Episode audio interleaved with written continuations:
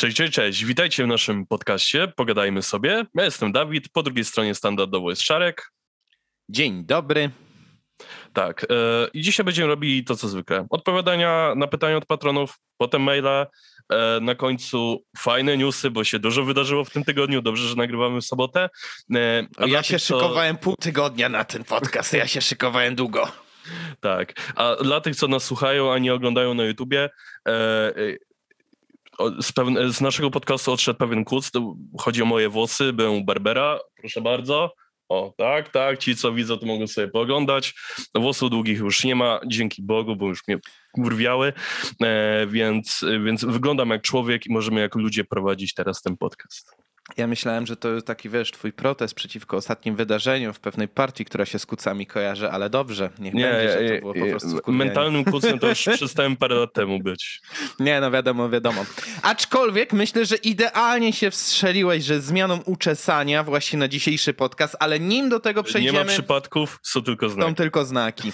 E, jednak nim do tego przejdziemy, zacznijmy standardowo od pytań od naszych patronów, a dzisiaj zaczynamy od pytań od Jacoba. Jest ich kilka i brzmią one następująco. Awe Cezar, Awe Dawid. Po Dobrze. pierwsze, to druga moja edycja tego pytania, teraz po obejrzeniu tego ostatniego podcastu. Tydzień temu przeraził mnie materiał z OSW na temat kwarantanny w Szanghaju, głównie krzyczące miasto i opisy tego, co chińskie władze odwalają. Do tego były wieści o pacjentach, którzy przez nieprzygotowanie punktu izolacyjnego Pobili się o śpiwory i poduszki, które władze łaskawie im przerzuciły przez ogrodzenie. No i jeszcze dron latający nad miastem z wiadomością Proszę przestrzegaj restrykcji covidowych. Kontroluj pragnienie wolności swej duszy. Nie otwieraj okien i nie śpiewaj. W filmie OSW powiedziano, że przez ostrą izolację społeczeństwa Chińczycy nie wykształcili odporności przeciwko wirusowi, do czego dołożyła się średnia jakość chińskich szczepionek. To i dodatkowo polityka wewnętrzna, która polega na, mam wrażenie, podstawie materiału na coraz radykalniejszych działaniach mających podlizać się partii i pokazać jacy to twardzi nie? Są w walce z kryzysem, sprawia, że Chiny weszły w ślepy zaułek i grozi im albo kryzys przez izolację, albo stopień pandemii gorszy od tego, co było w Stanach czy Indiach. I co za tym idzie, stawiam, że najpewniej także kryzys. Osoba w materiale zakłada, że Szanghaj jako miasto z dużą ilością zagranicznych dziennikarzy może być tylko wierzchołkiem góry lodowej. Myślę, że sytuacja może doprowadzić do przewrotu wewnątrz państwa środka lub chociaż jakichś zmian wewnątrz partii komunistycznej. Czy Zachód, a zwłaszcza Stany, wykorzystają to na swoją korzyść? Tu chodzi mi głównie o coś w stylu namawiania partnerów na ograniczenie zacieśnienia gospodarczych powiązań, skoro komuchy odwalają akcje, które mogą zagrozić łańcuchom dostaw. Um, ja zacząłbym może od tego tutaj z odpowiedzią, że czy przewrót, czy zmiany w partii? Ja powiem tak, y, takie cywilizacje, które są, znajdują się w szeroko rozumianej Azji, i to nieważne czy centralnej, dalekowschodniej, to będzie się tylko tam delikatnie różniło, bo to powiedzmy różne cywilizacje się tam przeplatają, czy to birmańska, czy, czy, e, czy na przykład chińska. No cóż, te cywilizacje generalnie są nastawione nie na indywidualizm, tylko na kolektywizm. One no tak. nie myślą interesami jednostki, one myślą interesami grupy. W związku z tym taka cywilizacja raczej e, ma dość małą inicjatywę ze strony obywateli. Tam naprawdę musi się grubo coś odwalić, żeby doprowadzić do przewrotu inicjowanego z dołu. A nawet jeżeli wydaje się ten przewrót taki inicjowany z dołu, to najczęściej są już tam ludzie, którzy są gotowi pociągać za sznurki w tym teatrze marionetek. I wystarczy przyjrzeć się historii.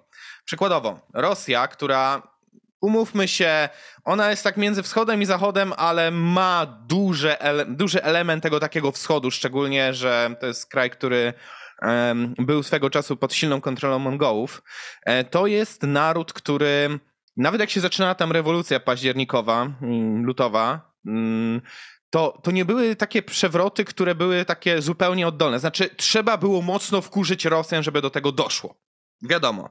Ale prawda jest taka, że ile tam było, e, ileś tam było wcześniej tych powstań i te problemy społeczno-gospodarcze Rosji to się musiały ciągnąć tak naprawdę przez, niektórzy historycy nawet stwierdzają, że około 50 lat, żeby Lenin miał na czym budować swój kapitał polityczny, a i tak na początku to nie był on, bo był tam jeszcze ten, Jezus, gość się nazywał na K, tylko teraz mi absolutnie z głowy wyleciało jego nazwisko. Krotokkin? Kin? Nie, nie, nie, nie, nie, nie, nie, nie, nie, nie, że nie. kojarzę? E, Był taki jeden, to był ten premier rządu tymczasowego, tylko po prostu wyleciało mi teraz z głowy jego nazwisko i to jakby w nim pokładano nadzieję, że on poprowadzi Rosjan, ale lepiej do tych ideałów, o które chcieli walczyć szczerze Rosjanie, uderzył właśnie Lenin, więc to e, jemu ten przewrót ostatecznie wyszedł. W Chinach e, rewolucja bokserów, w sensie w 1912, to była rewolucja, która odbyła się tylko i wyłącznie dlatego, że Chińczycy przez dosłownie cały poprzedni wiek byli pod silną kontrolą Zachodu, to znaczy ten kraj był praktycznie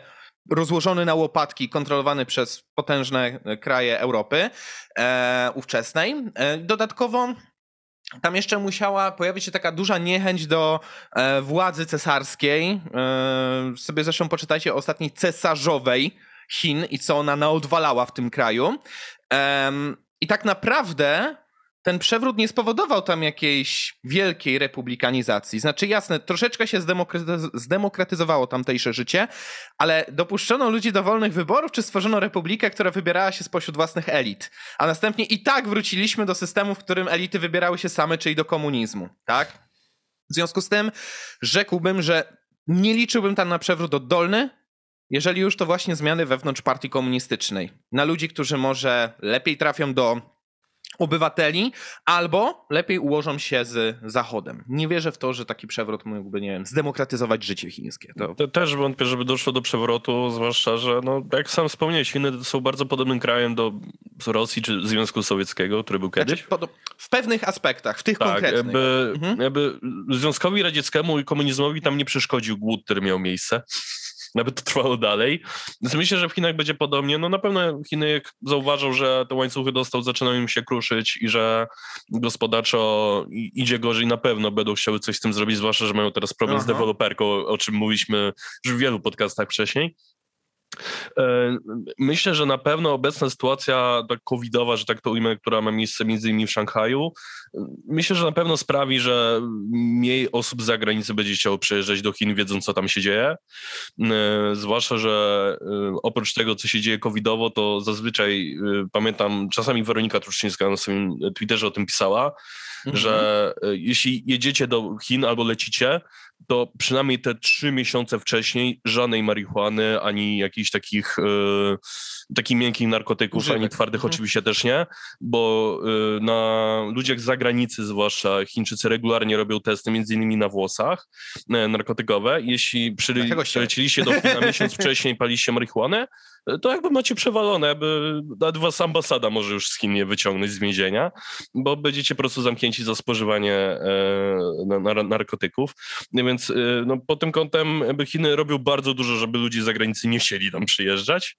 E, i myślę, że po tym kątem to może jakoś Chiny uderzyć, a przy okazji no, być może gospodarczo i wtedy pewnie no, ta partia stwierdzi, że dobra, musimy to trochę przeorganizować, ale no mm, Dużo ludzi chwaliło Chiny, jak twarde robiły kwarantanny na początku pandemii, że powinniśmy brać z nich przykład, E, a teraz wychodzi, że chyba nie tędy droga, mimo wszystko ta tak zwana odporność Mhm. stadna czy zbiorowa, no mimo wszystko ma jakiś sens, oprócz tych e, szczepionek, które mieliśmy też, e, które swoją drogą rząd chce się z nich teraz wycofać.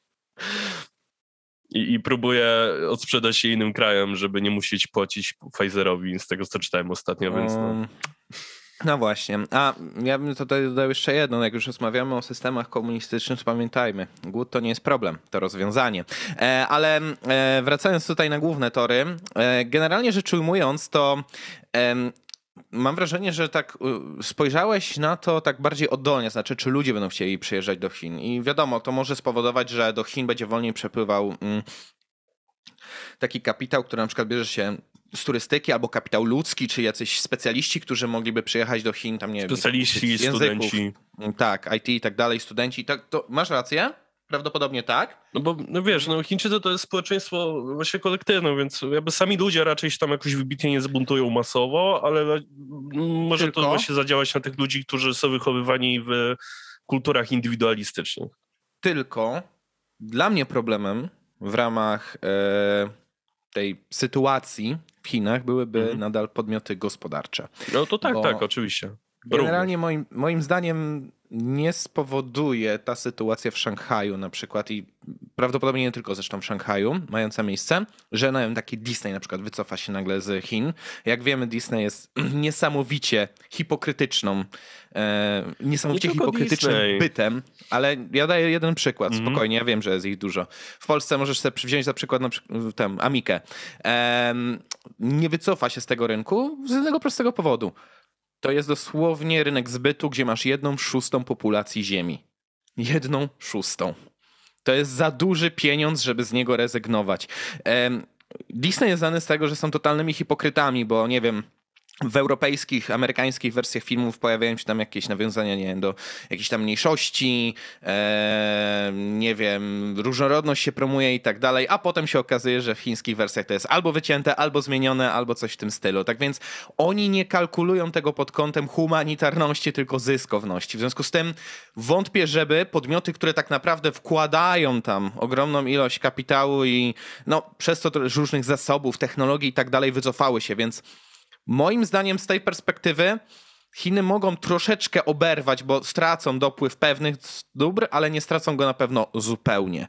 Um, I teraz tak, czy jakieś kraje wykorzystają to? Tak naprawdę żyjemy w krajach, w, kręgach cywilizacyjnych, które um, są nastawione na mocno na indywidualizm i na swobodę jednostki. W związku z tym nasze kraje w ostateczności tak naprawdę dopiero sięgają po narzędzia typu zakaz handlu, sprzedaży, importu, eksportu do danego kraju. Takim ekstremum niedawno było oczywiście Rosja. wypowiedzenie przez Rosję wojny Ukrainie.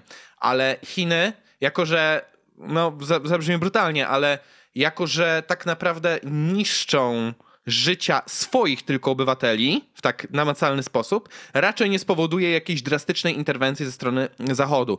E, już prędzej bym się spodziewał po Zachodzie tego, że jeżeli faktycznie miałaby się pojawić jakaś taka spirala zadłużeniowa wynikająca z jakiegoś tam kryzysu na rynku mieszkaniowym, czy przez e, już zbyt duże po prostu opóźnienia w łańcuchach produkcji, to że oni będą chcieli ratować Chiny.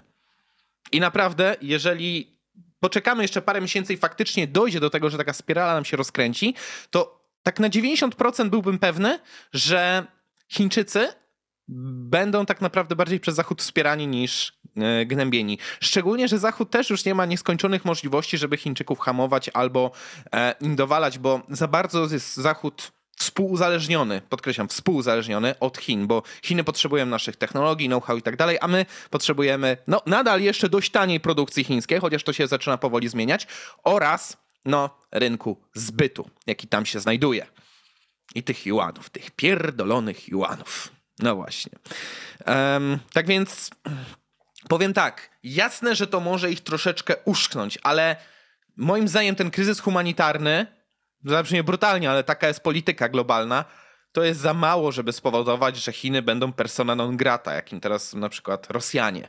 To nie, ja mam wrażenie nawet, że nie wiem, atak na Tajwan w wykonaniu Chińczyków obecnie mógłby być nadal przeoczony przez kraje zachodnie. Dopiero jakaś agresja w kierunku, nie wiem, krajów takich jak na przykład Japonia, to już mogłoby chyba spowodować jakieś działania, albo Korea Południowa, ale nie wierzę w to, że ten kryzys humanitarny mógłby przynieść nam tego typu e, efekty, bo mówię, to jest zbyt dochodowy rynek dla Europy i Ameryki. Dobra, Także. to co, lecimy dalej z, z pytaniem możemy, Jacoba? Możemy. Na drugie pytanie niestety chyba nie będę w stanie odpowiedzieć. Brzmi tak. E, pamiętam, że wspominaliście o raperze, który śpiewał w rytm muzyki klasycznej, ale nie mogłem tego znaleźć. Możecie przypomnieć, o kim była mowa? Chciałem sprawdzić, czy przypadnie mi do gustu. Totalnie nie mogę sobie przypomnieć, kogo miałem na myśli. Muzyka Kurde. klasyczna. O kim ja mówiłem? Jeżeli chodziło o jazz, to bym jeszcze strzelał, ale muzyka klasyczna to tak średnio. Wiem, wiem, że było pytanie o małpę. I tutaj w tym przypadku mogę mówić, że to jest klasyczny rap. Nie, że pod muzykę klasyczną, tylko bardziej klasyczny rap, że... Oldschoolowy. Oldschoolowy mocno, tak. Choć ma takie nuty nowoczesności, więc mimo wszystko już odsłuchałem sobie trochę więcej singli Małpy, bo już jest. Mhm. Jest klasycznie, ale jest przyjemnie. Ja album do słuchania spoko, czekam aż będzie premiera, sobie odsłucham całość. Więc może miałem na myśli Małpę z Torunia. Być może, mhm. ale, nie, ale być może coś innego. Ewentualnie wskaż mi moment, w którym to mówiłem, to, to pewnie szybciej skojarzę. E, a idąc dalej. E, co sądzicie o kanale Historia bez cenzury oraz stronie facebookowej Druga wojna światowa w kolorze? Osobiście lubię oba, kiedy chcę poczytać lub obejrzeć coś powiązanego z historią. Gość z II wojny światowej w kolorze nie przepada za historię bez cenzury bez, e, przez przeinaczenia i wulgarność. Mi podoba się forma historii bez cenzury, zwłaszcza gdy chce się wyluzować, choć jego pierwszy filmik jest faktycznie trochę ohydny. A ostatnio zainspirowany jego filmikami zacząłem odwiedzać muzea i nawet pojechałem do Gniezna, e, a jestem raczej gościem, który który jedzie gdzieś dalej, jeśli zostanie zaproszony przez znajomych, a nie z własnej inicjatywy. E, tak, jeśli chodzi o historię bez cenzury, słyszałem mnóstwo opinii, że tam jest mnóstwo przeinaczeń, że tam historia jest bardzo często przekręcana i tak naprawdę nie do końca jest tak, jak było opowiadane, choć forma może jest ładna, e, co sprawiło, że nigdy z tym kanałem się głębiej nie zapoznałem. Ja kojarzę, kim jest pan Drewniak i tak dalej z twarzy, e, ale na sam kanał nigdy się głębiłem. Drugiej, drugiej wojny światowej w kolorze totalnie nie znam i nigdy nie miałem okazji oglądać. Jeśli chodzi o kanały takie zahaczające, nie wiem, historię, czy może kwestie historyczno-polityczne, polityczne, no to z kwestii wschodu Marcin Strzyżewski na pewno, z kwestii historycznych kanał Grze, Grześka Bobrka z TV Gry jest całkiem spoko. Jakby wiem, że tam są dosyć łatwe i proste tematy, ale ja nie jestem jakiś, nie jestem jakiś głębiony w historię, jestem totalnym laikiem w tym temacie. Tak poza tym chyba historycznie za wiele kanałów chyba nie oglądam, ale na pewno ty Czarku coś więcej w tym temacie powiesz. Znaczy, jak chodzi o historię bez cenzury, to zawsze lubię rozdzielić pewną rzecz związaną z tym kanałem, bo jasne, jeżeli chodzi o treści, jakie tam są promowane i pokazywane, mogę się zgodzić. Tam dochodzi do znacznych uproszczeń, takiej perspektywy mocno polsko-centrowej, że tak powiem, znaczy mhm. gloryfikacja niejako naszego o, narodu Polacy, tam następuje. Husaria. No trochę tak, co jest y, z punktu widzenia takiej profesjonalnie prowadzonej nauki historii trochę nie na miejscu, mówiąc delikatnie. Mhm. E, natomiast mm, zawsze uważałem, że ten kanał ma jedną wielką wartość. Promocję historii. Tylko dobrze, żeby osoba, która jara się historią bez cenzury, najczęściej są młodsi ludzie niż starsi, umówmy się, żeby po jakimś czasie natrafiła na kogoś, to może tak nie, że jakoś tam obraźliwie czy twardo skrytykować historię bez cenzury, tylko wskazać po prostu, gdzie są pewne niedociągnięcia, na czym polega już takie pełniejsze uczenie historii i wtedy taka osoba może już sobie podążyć jakoś tam swoją e, drogą. Natomiast druga wojna, histori- dru- e, no, druga wojna światowa w kolorze e, mnie zawsze zresztą jarało oglądanie wszelkich dokumentów, zdjęć archiwalnych i tak dalej z tamtych okresów w kolorze. Na przykład taka ciekawostka, w czasie II wojny światowej wprowadzano już pierwsze kamery w kolorze, które nagrywały kolorowy obraz, ale użyto ich na 99% jestem pewien, że nie użyto ich nigdy w Europie. -hmm. Używano ich jedynie na Dalekim Wschodzie. E, amerykańskie wojska walczące na Pacyfiku mają nagrania w czasie jakichś tam ostatnich bitew, między innymi na przykład o Iwo Jima, gdzie są nagrania w kolorze, ale dzięki nowoczesnej technologii możemy to sobie faktycznie koloryzować i um, powiem tak, na przykład jest taki jeden dokument na YouTubie o I wojnie światowej w kolorze właśnie. On jest taki strasznie moim zdaniem rozemocjonowany i raczej skupiający się na pokazaniu odczuć ludzi znajdujących się w czasie I wojny światowej, a nie tyle na fa faktograficznym przedstawieniu tego, co miało miejsce. E, ale nadal zobaczenie tych realiów w kolorze sprawia, że są moim zdaniem bardziej namacalne. Natomiast jeżeli chodzi o jakieś takie kanały związane z historią, no mówię, HBC to jest coś, co ja rozumiem, jaką mają, pełnią misję, ale podchodzę do nich z dużą rezerwą. Druga Czyli wojna... Mówisz, że historia bez cenzury to jest taki bardzo low entry level wchodzenie jakby w historię na YouTubie. Dokładnie. Druga wojna światowa w kolorze, mówię, to jest coś, co jest takim moim małym konikiem, zobaczyć właśnie jakieś takie stare archiwalne nagrania w kolorze nagle, więc to jest coś, co bardzo cenię. ale jeżeli chodzi o kanały historyczne, no cóż, no mógłbym jeszcze przypomnieć o takich kanałach jak chociażby ciekawe historie, chociaż oni się zajmują jeszcze szeroko rozumianą popkulturą i tak dalej, ale nadal świetne przedstawienie nawet takich popkulturowych zagadnień w takim Coś ujęciu Coś mi historycznym. pokazywałeś o nich i rzeczywiście mi się dość podobało. Mm, dodatkowo wskazałbym jeszcze kanał Po Wojnie, czyli kanał, który zajmuje się historią po 1945 roku. To jest moim zdaniem, tak, moim zdaniem bardzo pomijany okres historyczny, szczególnie właśnie w polskim szkolnictwie, więc uważam, że robią świetną robotę. Um, no i dodatkowo co? No jakieś tam zagraniczne kanały. Jest na przykład taki kanał, który też czasami ma pewne uproszczenia, ale w sumie przedstawia dość ciekawe tematy, chociaż oni się skupiają mocno na okresie II wojny światowej, bo to się im pewnie najlepiej klika. E, się nazywa Armchair Historian. oni robią świetne animacje do tego, co spowoduje, że po prostu się przyjemnie ogląda. I dodatkowo może bym jeszcze wskazał, tylko teraz mi wyleciała nazwa tego, a no Oversimplified. no kurczę, oni są akurat świetni z tymi swoimi e, filmami, bo oni pokazują bardzo nawet takie faktograficzne momentami wydarzenia, ale z takim jajem, któremu, który jednocześnie nie powoduje, że ten przekaz jest jakoś tam zniekształcony. Czy nawet oni sami zauważają, kiedy upraszczają pewne rzeczy celem humoru.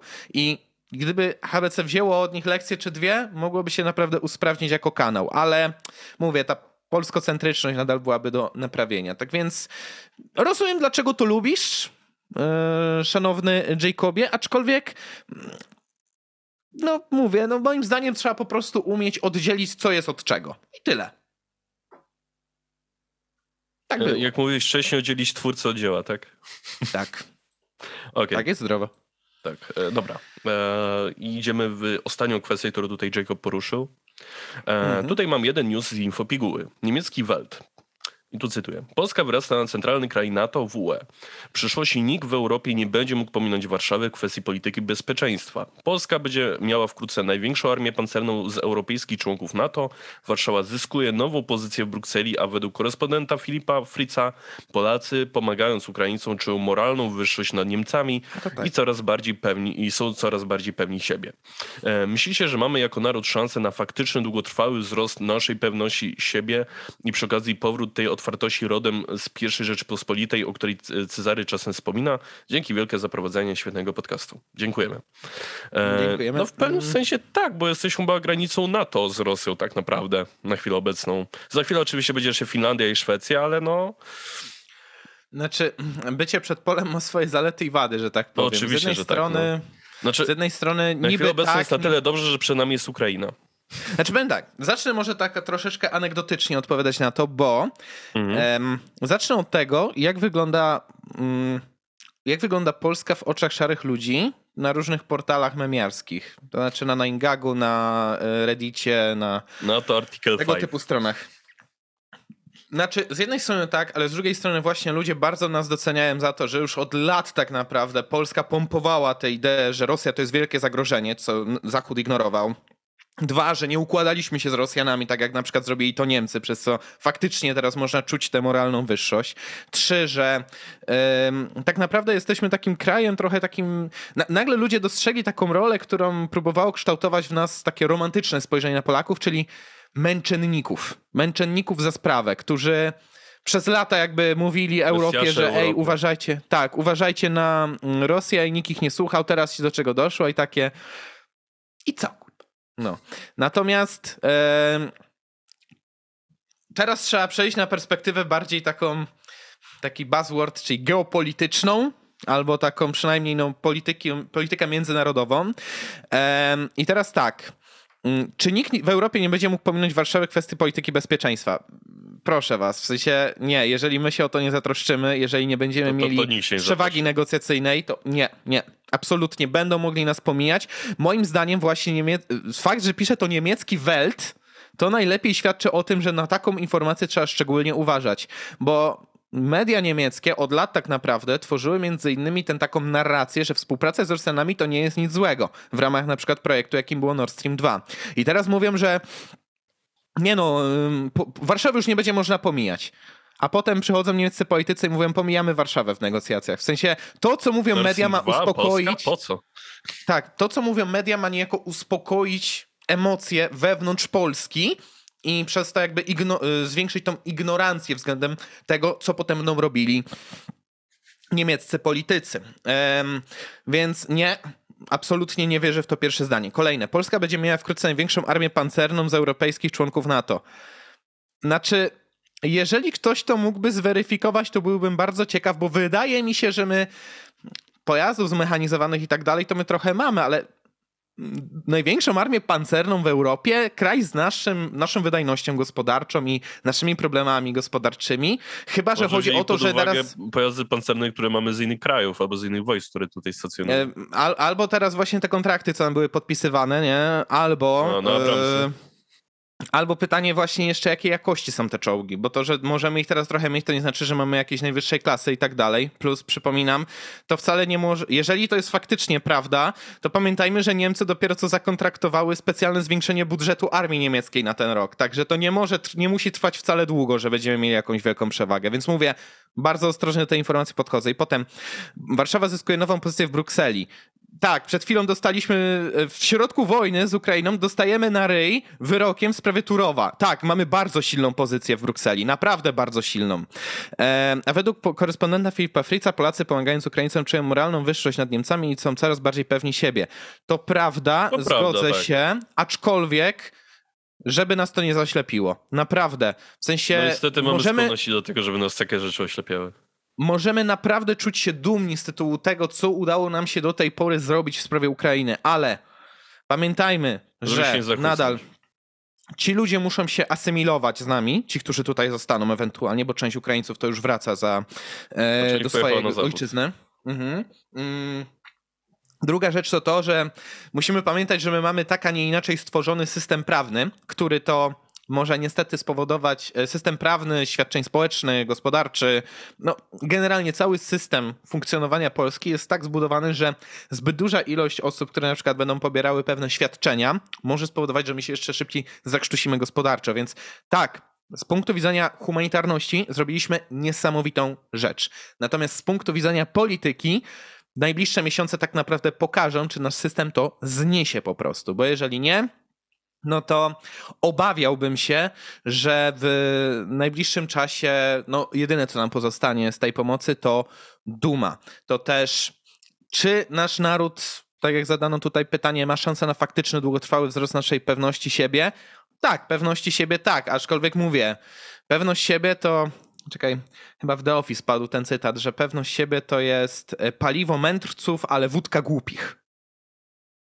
Także uważajmy z tą pewnością siebie, bo trzeba ją zawsze skontrować jakimś takim racjonalnym spojrzeniem i oglądem na sytuację. I czy to będzie powód do tej otwartości rodem z pierwszej Rzeczypospolitej? To może być ku temu krok, bo nagle zobaczymy, no, nagle zaczęliśmy dostrzegać w Ukraińcach nie tych ludzi, którzy przyjeżdżają i żyją za miskę tylko po prostu ludzi, którzy są gotowi się asymilować, zgrać z nami i tak dalej. Mm, No, tu naszego Ale- Barbera, do którego chodzimy, jest Ukrainka.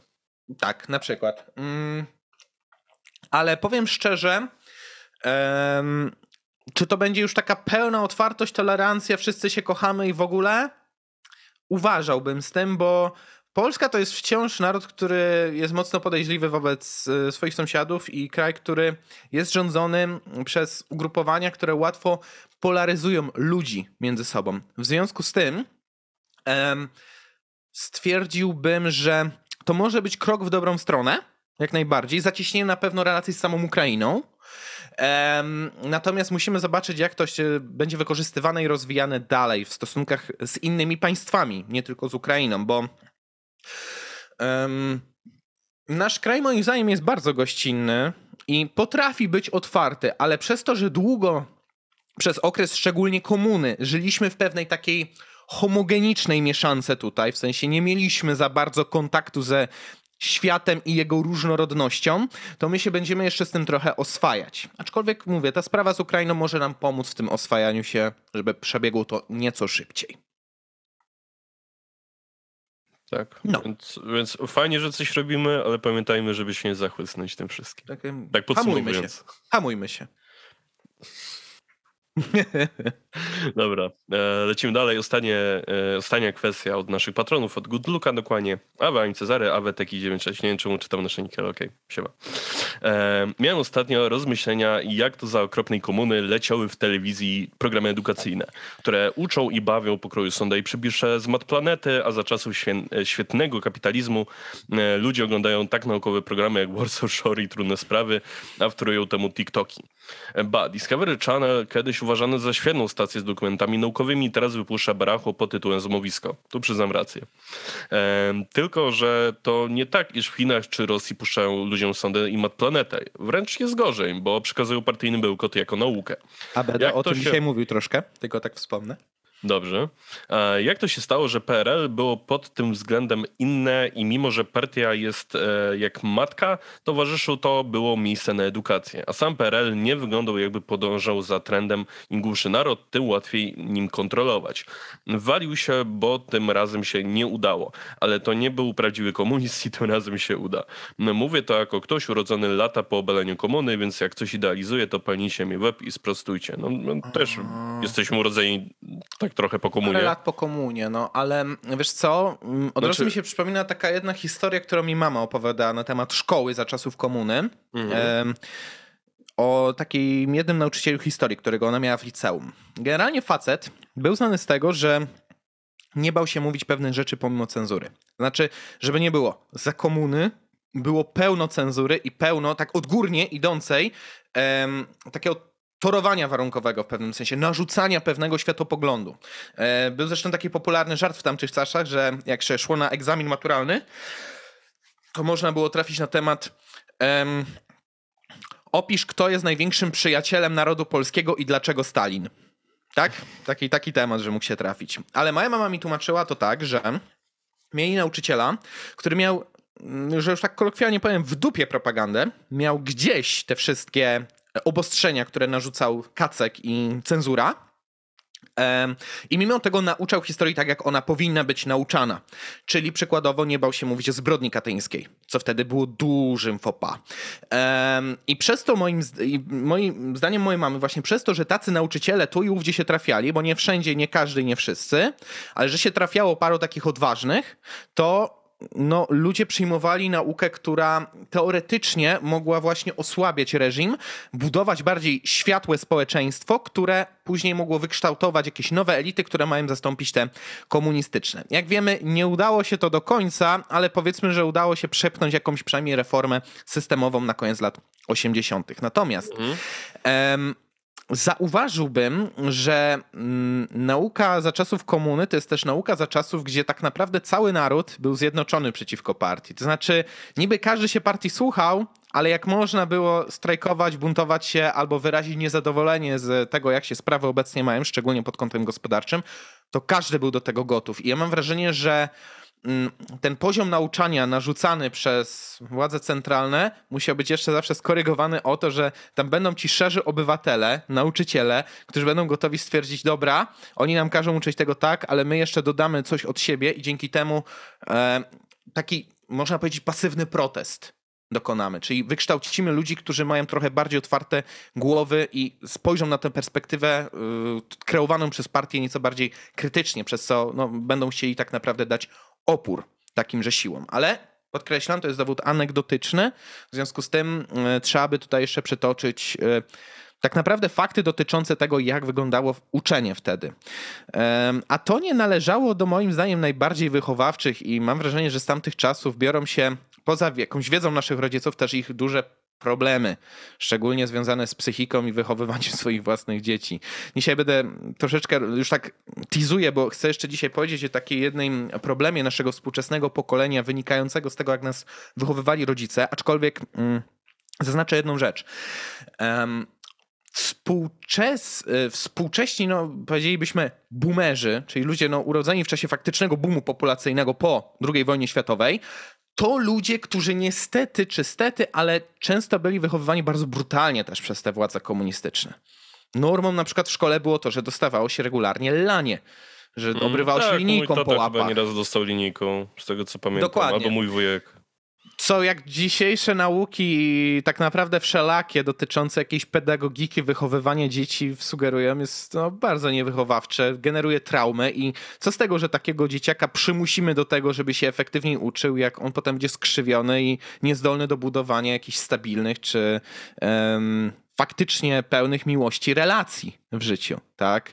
Co zresztą się odbija też na kolejnych pokoleniach. W związku z tym no była, moim zdaniem był tam pewien opór wobec systemu, jaki istniał ówcześnie i stąd wynikało to, że no, nauczyciele byli gotowi nadkładać troszeczkę drogi w imię walki z tym systemem momentami, ale też powiedziałbym, że dużo brutalniej ta nauka była wmuszana w ludzi. Plus zauważmy też różnicę technologiczno-kulturową między tamtymi czasami dzisiejszymi.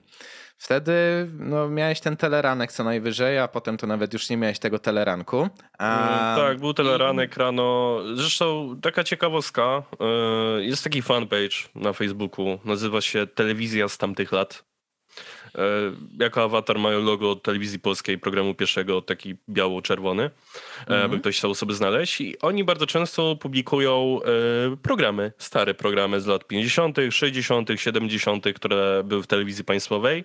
No może otworzę losowe zdjęcia i przeczytam mm, parę programów. Tutaj mamy jakiś program wieczorny i tak, jest Halo na łączach, finał Pucharu Europy w piłce ręcznej mężczyzn, E, jest jakaś dobranocka, sportowa siódemka, wieczór z dziennikiem, bitwa o Anglię, jest jakiś film angielski, mm, e, wiadomości dziennika, Studio Mundial 78, e, tu jakiś film Legendarny Kierowca, e, jakiś kolejny film Manix, e, Hala na łączach programie Abba i Drupi, e, Studio Gamma przedstawia najciekawsze fragmenty festiwalu piosenki Eurowizji z Paryża. Więc no, te programy leciały różne w tamtych czasach. Było, było dużo programów rzeczywiście edukacyjnych, że były jakieś lekcje fizyki, polskiego, matematyki, bo czasami sobie przyglądam te, te, te screeny z tych starych programów telewizyjnych yy, i tego jest mnóstwo i rzeczywiście było dużo, dużo nauki różnego rodzaju, jak i też sportu i nie tylko. Yy, jeśli chodzi o obecne popularne programy, no nie dziwmy się, że to są takiego rodzaju programy. Robią to stacje komercyjne, robią to po to, żeby obejrzało to jak najwięcej osób i jak najwięcej zarobić z tego z reklam, które emitują. Jeśli chodzi o TVP, rzeczywiście tych programów edukacyjnych jest zdecydowanie dużo mniej niż kiedyś, bo pamiętam za mojego dzieciaka, nie wiem czy kojarzysz program Sonda, był no, no taki no, no. naukowy na TVP. Tak, tak, tak. E, on, on chyba niedawno chyba został zdjęty z anteny, albo został wznowiony, już nie pamiętam. E, wczoraj oglądaliśmy to astronarium, astronarium na, na festiwalu nauki, którym e, byliśmy tutaj przy, tak. przy Audio MK, Dokładnie. który też jeszcze jest emitowany w telewizji chyba jako ostatni taki fizyczny. Ale no, nie oszukujmy się, mamy w dzisiejszych czasach internet jakby chcemy się zainteresować nauką, mamy mnóstwo świetnych kanałów temu poświęconym, A. do którego mamy swobodny dostęp i możemy sami go wybierać. I właśnie nie dałeś mi dokończyć, bo chciałem jedną taką ważną rzecz powiedzieć. Zwróćmy mhm. uwagę, że wtedy dostęp do wszelakich technologii, gdyż był ograniczony, to jeszcze tak naprawdę działała zasada telewizyjna, czyli oglądasz to, co puścimy. Bo nie ma po prostu alternatyw. Natomiast dzisiaj jest pełno alternatyw i właśnie nowoczesna technologia, która to powoduje, że jesteśmy rozproszeni. No bo powiedzcie mi szczerze, większość ludzi będzie wolało oglądać programy naukowe dotyczące um, radiacyjnego promieniowania tła, czy może będzie wolało obejrzeć materiał o e, słodkich kotkach, które zaczęły się tam ze sobą e, przekomarzać i ktoś to nagrał i wrzucił na YouTube'a. Niestety, ale ludzie wybierają to, co przyjemniejsze nad to, co być Prostsze. może praktyczniejsze lub efektywniejsze na dłuższą metę. Co powoduje, że no właśnie może według niektórych przynajmniej ma miejsce taka trochę zapaść poziomu kształcenia, bo młodzi ludzie za łatwo są rozpraszani przez no, współczesne media, które, jak zresztą sam zauważyłeś, Dawid, skupiają się na maksymalizacji zysków z reklam, czyli też na przykuwaniu uwagi, niezależnie od tego, w jaki sposób to będą robić. Pamiętajmy I... również o tym, że za czasów komuny bardzo skutecznie wytępiono jakąkolwiek inteligencję czy ludzi bardziej wykształconych w Polsce. E, sama moja babcia była wrogiem, e, wrogiem klasowym komunizmu i przez to miała duże problemy, żeby skończyć edukację licealną na przykład, co w tamtej czasach już było czymś, ale się ostatecznie udało zdać mhm. maturę. Mhm. I, I to spowodowało, że no, obecnie w Polsce jesteśmy narodem tak naprawdę dość mocno postchłopskim. Oczywiście mamy jakąś swoją obecną klasę inteligencką, ale to nie jest to, co było w czasach wojennych na przykład. W ogóle nie ma porównania tak naprawdę. Wytępiono nam mnóstwo bardzo inteligentnych ludzi, którzy być może mieliby wpływ na to, że bylibyśmy obecnie bardziej wykształconym społeczeństwem albo bardziej ogarniętym życiowo i nie tylko, że tak to ujmę. Więc no, no, musimy po prostu też o tym pamiętać, że musimy bardzo dużo, czego nam odebrał komunizm, po prostu nadrobić i będzie to trwało. Choć i tak, jako um, Polska gospodarczo nie tylko zrobiliśmy ogromny progres tak naprawdę w ostatnich 30 latach. Znaczy, ja powiem też tak, tak ym, że tak, wytrzebiono nam część inteligencji, a jeszcze dodatkowo inteligencję budowano też pod siebie, bo ludzie, którzy się buntowali systemowi, byli często wyrzutkami tego systemu, ich milicja pałowała, tak? Na jedyne, co mógł liczyć wtedy taki człowiek wykształcony, walczący o jakieś swoje prawa, no to wpierdol od ZOMO. Natomiast teraz E, przepraszam, natomiast ludzie, którzy mm, się kształcili, ale potem wykorzystywali tę wiedzę na korzyść KCK, no co musieli zrobić? Często dopisać się do partii. Więc E, system e, tak. starał się chłonąć tych ludzi, bo ja mam wrażenie, że też odbywało się tam takie myślenie, że nie tyle kształcimy przyszłe elity, które nas obalą, tylko kształcimy przyszłe elity, które jak się potem zapiszą do partii, to będą robić wszystko pod nas. Tylko troszeczkę nie pykło, bo okazało się, że większość ludzi wolała już tam biedować i walczyć oddolnie, niż do partii się dopisywać faktycznie. No, powiem ci, że to, to zależy, bo no, na przykład y, mój dziadek, który obecnie nadal jeszcze żyje, E, no, był zapisany do partii, to prawda. Jakby mhm. Nie mam problemu z tym, żeby o tym mówić, ale on był zapisany do partii, ponieważ z wykształcenia był kinooperatorem. Żeby no tak. móc w ogóle pracować jako kino, kinooperator, musiał być zapisany w partii, e, bo inaczej nie miał po prostu dostępu do filmów, które mógł wypuszczać. Więc jakby tu miał e. związane ręce, nie mógł już jakby, no musiał po prostu. No u mnie akurat taka też sytuacja z dziadkiem związana w rodzinie, który mhm. pracował przy budowie mostów. Ale dziadek zawodówkę tylko skończył i pracował właśnie tam. Nawet potem coś tam w biurze planistycznym pracował, z tego co wiem, ale przez to właśnie, że był trochę gorzej wykształcony, to ta przyjemność dopisywania się do partii go ominęła. Z tego co wiem, przynajmniej. No i dziadek tak troszeczkę, będąc po prostu cichy, mógł tam zostać w tym biurze planistycznym i nie dopisywać się jednocześnie do partii, bo oni też patrzyli na background mocno człowieka i przy moim dziadku, jako że go już znali od paru lat i mu ufali, no to po prostu tam machnęli ręką, z tego co wiem. Um, no, przypadku mojego ale, no, ale to zależy mocno od indywidualnej sytuacji, no to masz rację.